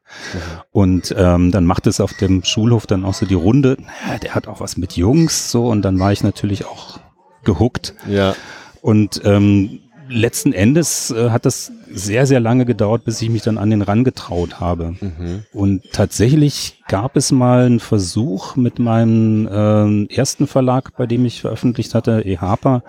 Da wollten wir tatsächlich einen Comic machen nach einem Album von ihm, das Outside-Album. Da hat er ja auch so eine Geschichte erzählen wollen. Das ist dann leider nur bei diesem einen Album geblieben. Es sollte eine Serie werden. Und ich wollte dann den Comic dazu machen. Und das Management hat damals Nein gesagt. Und dann ist das ganze Projekt dann leider gestorben. Und jetzt habe ich mich dann an den Herrn rangetraut. Aber dann halt ähm, ja mit so einem Biografieprojekt, wovon jetzt der erste Teil erschienen Ja. ist. Der zweite ist ja jetzt gerade in Arbeit.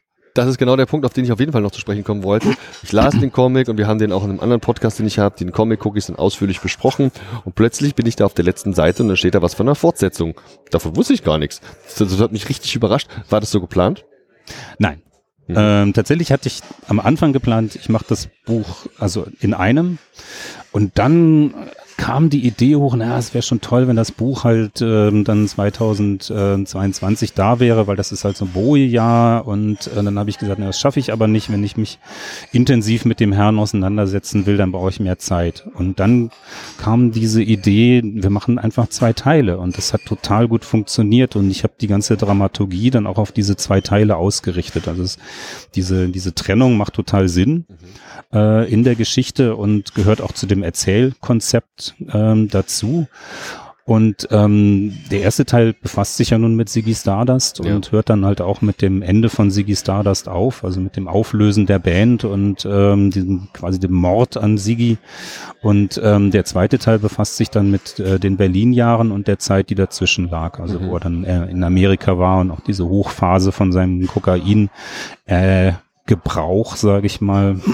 Und ähm, dann ist die Geschichte dann aber eigentlich für mich auch zu Ende erzählt. So, ich möchte jetzt nicht so den, den ganzen Also nicht bis zum Schluss. nicht bis zum Schluss erzählen. Mhm. Es gibt dann so einen Nachklapp, so, aber ähm, im Grunde genommen fand ich so, dass die dramaturgische Geschichte, die dra dramatische Geschichte, die ist dann eigentlich mit Berlin zu Ende erzählt. Mhm.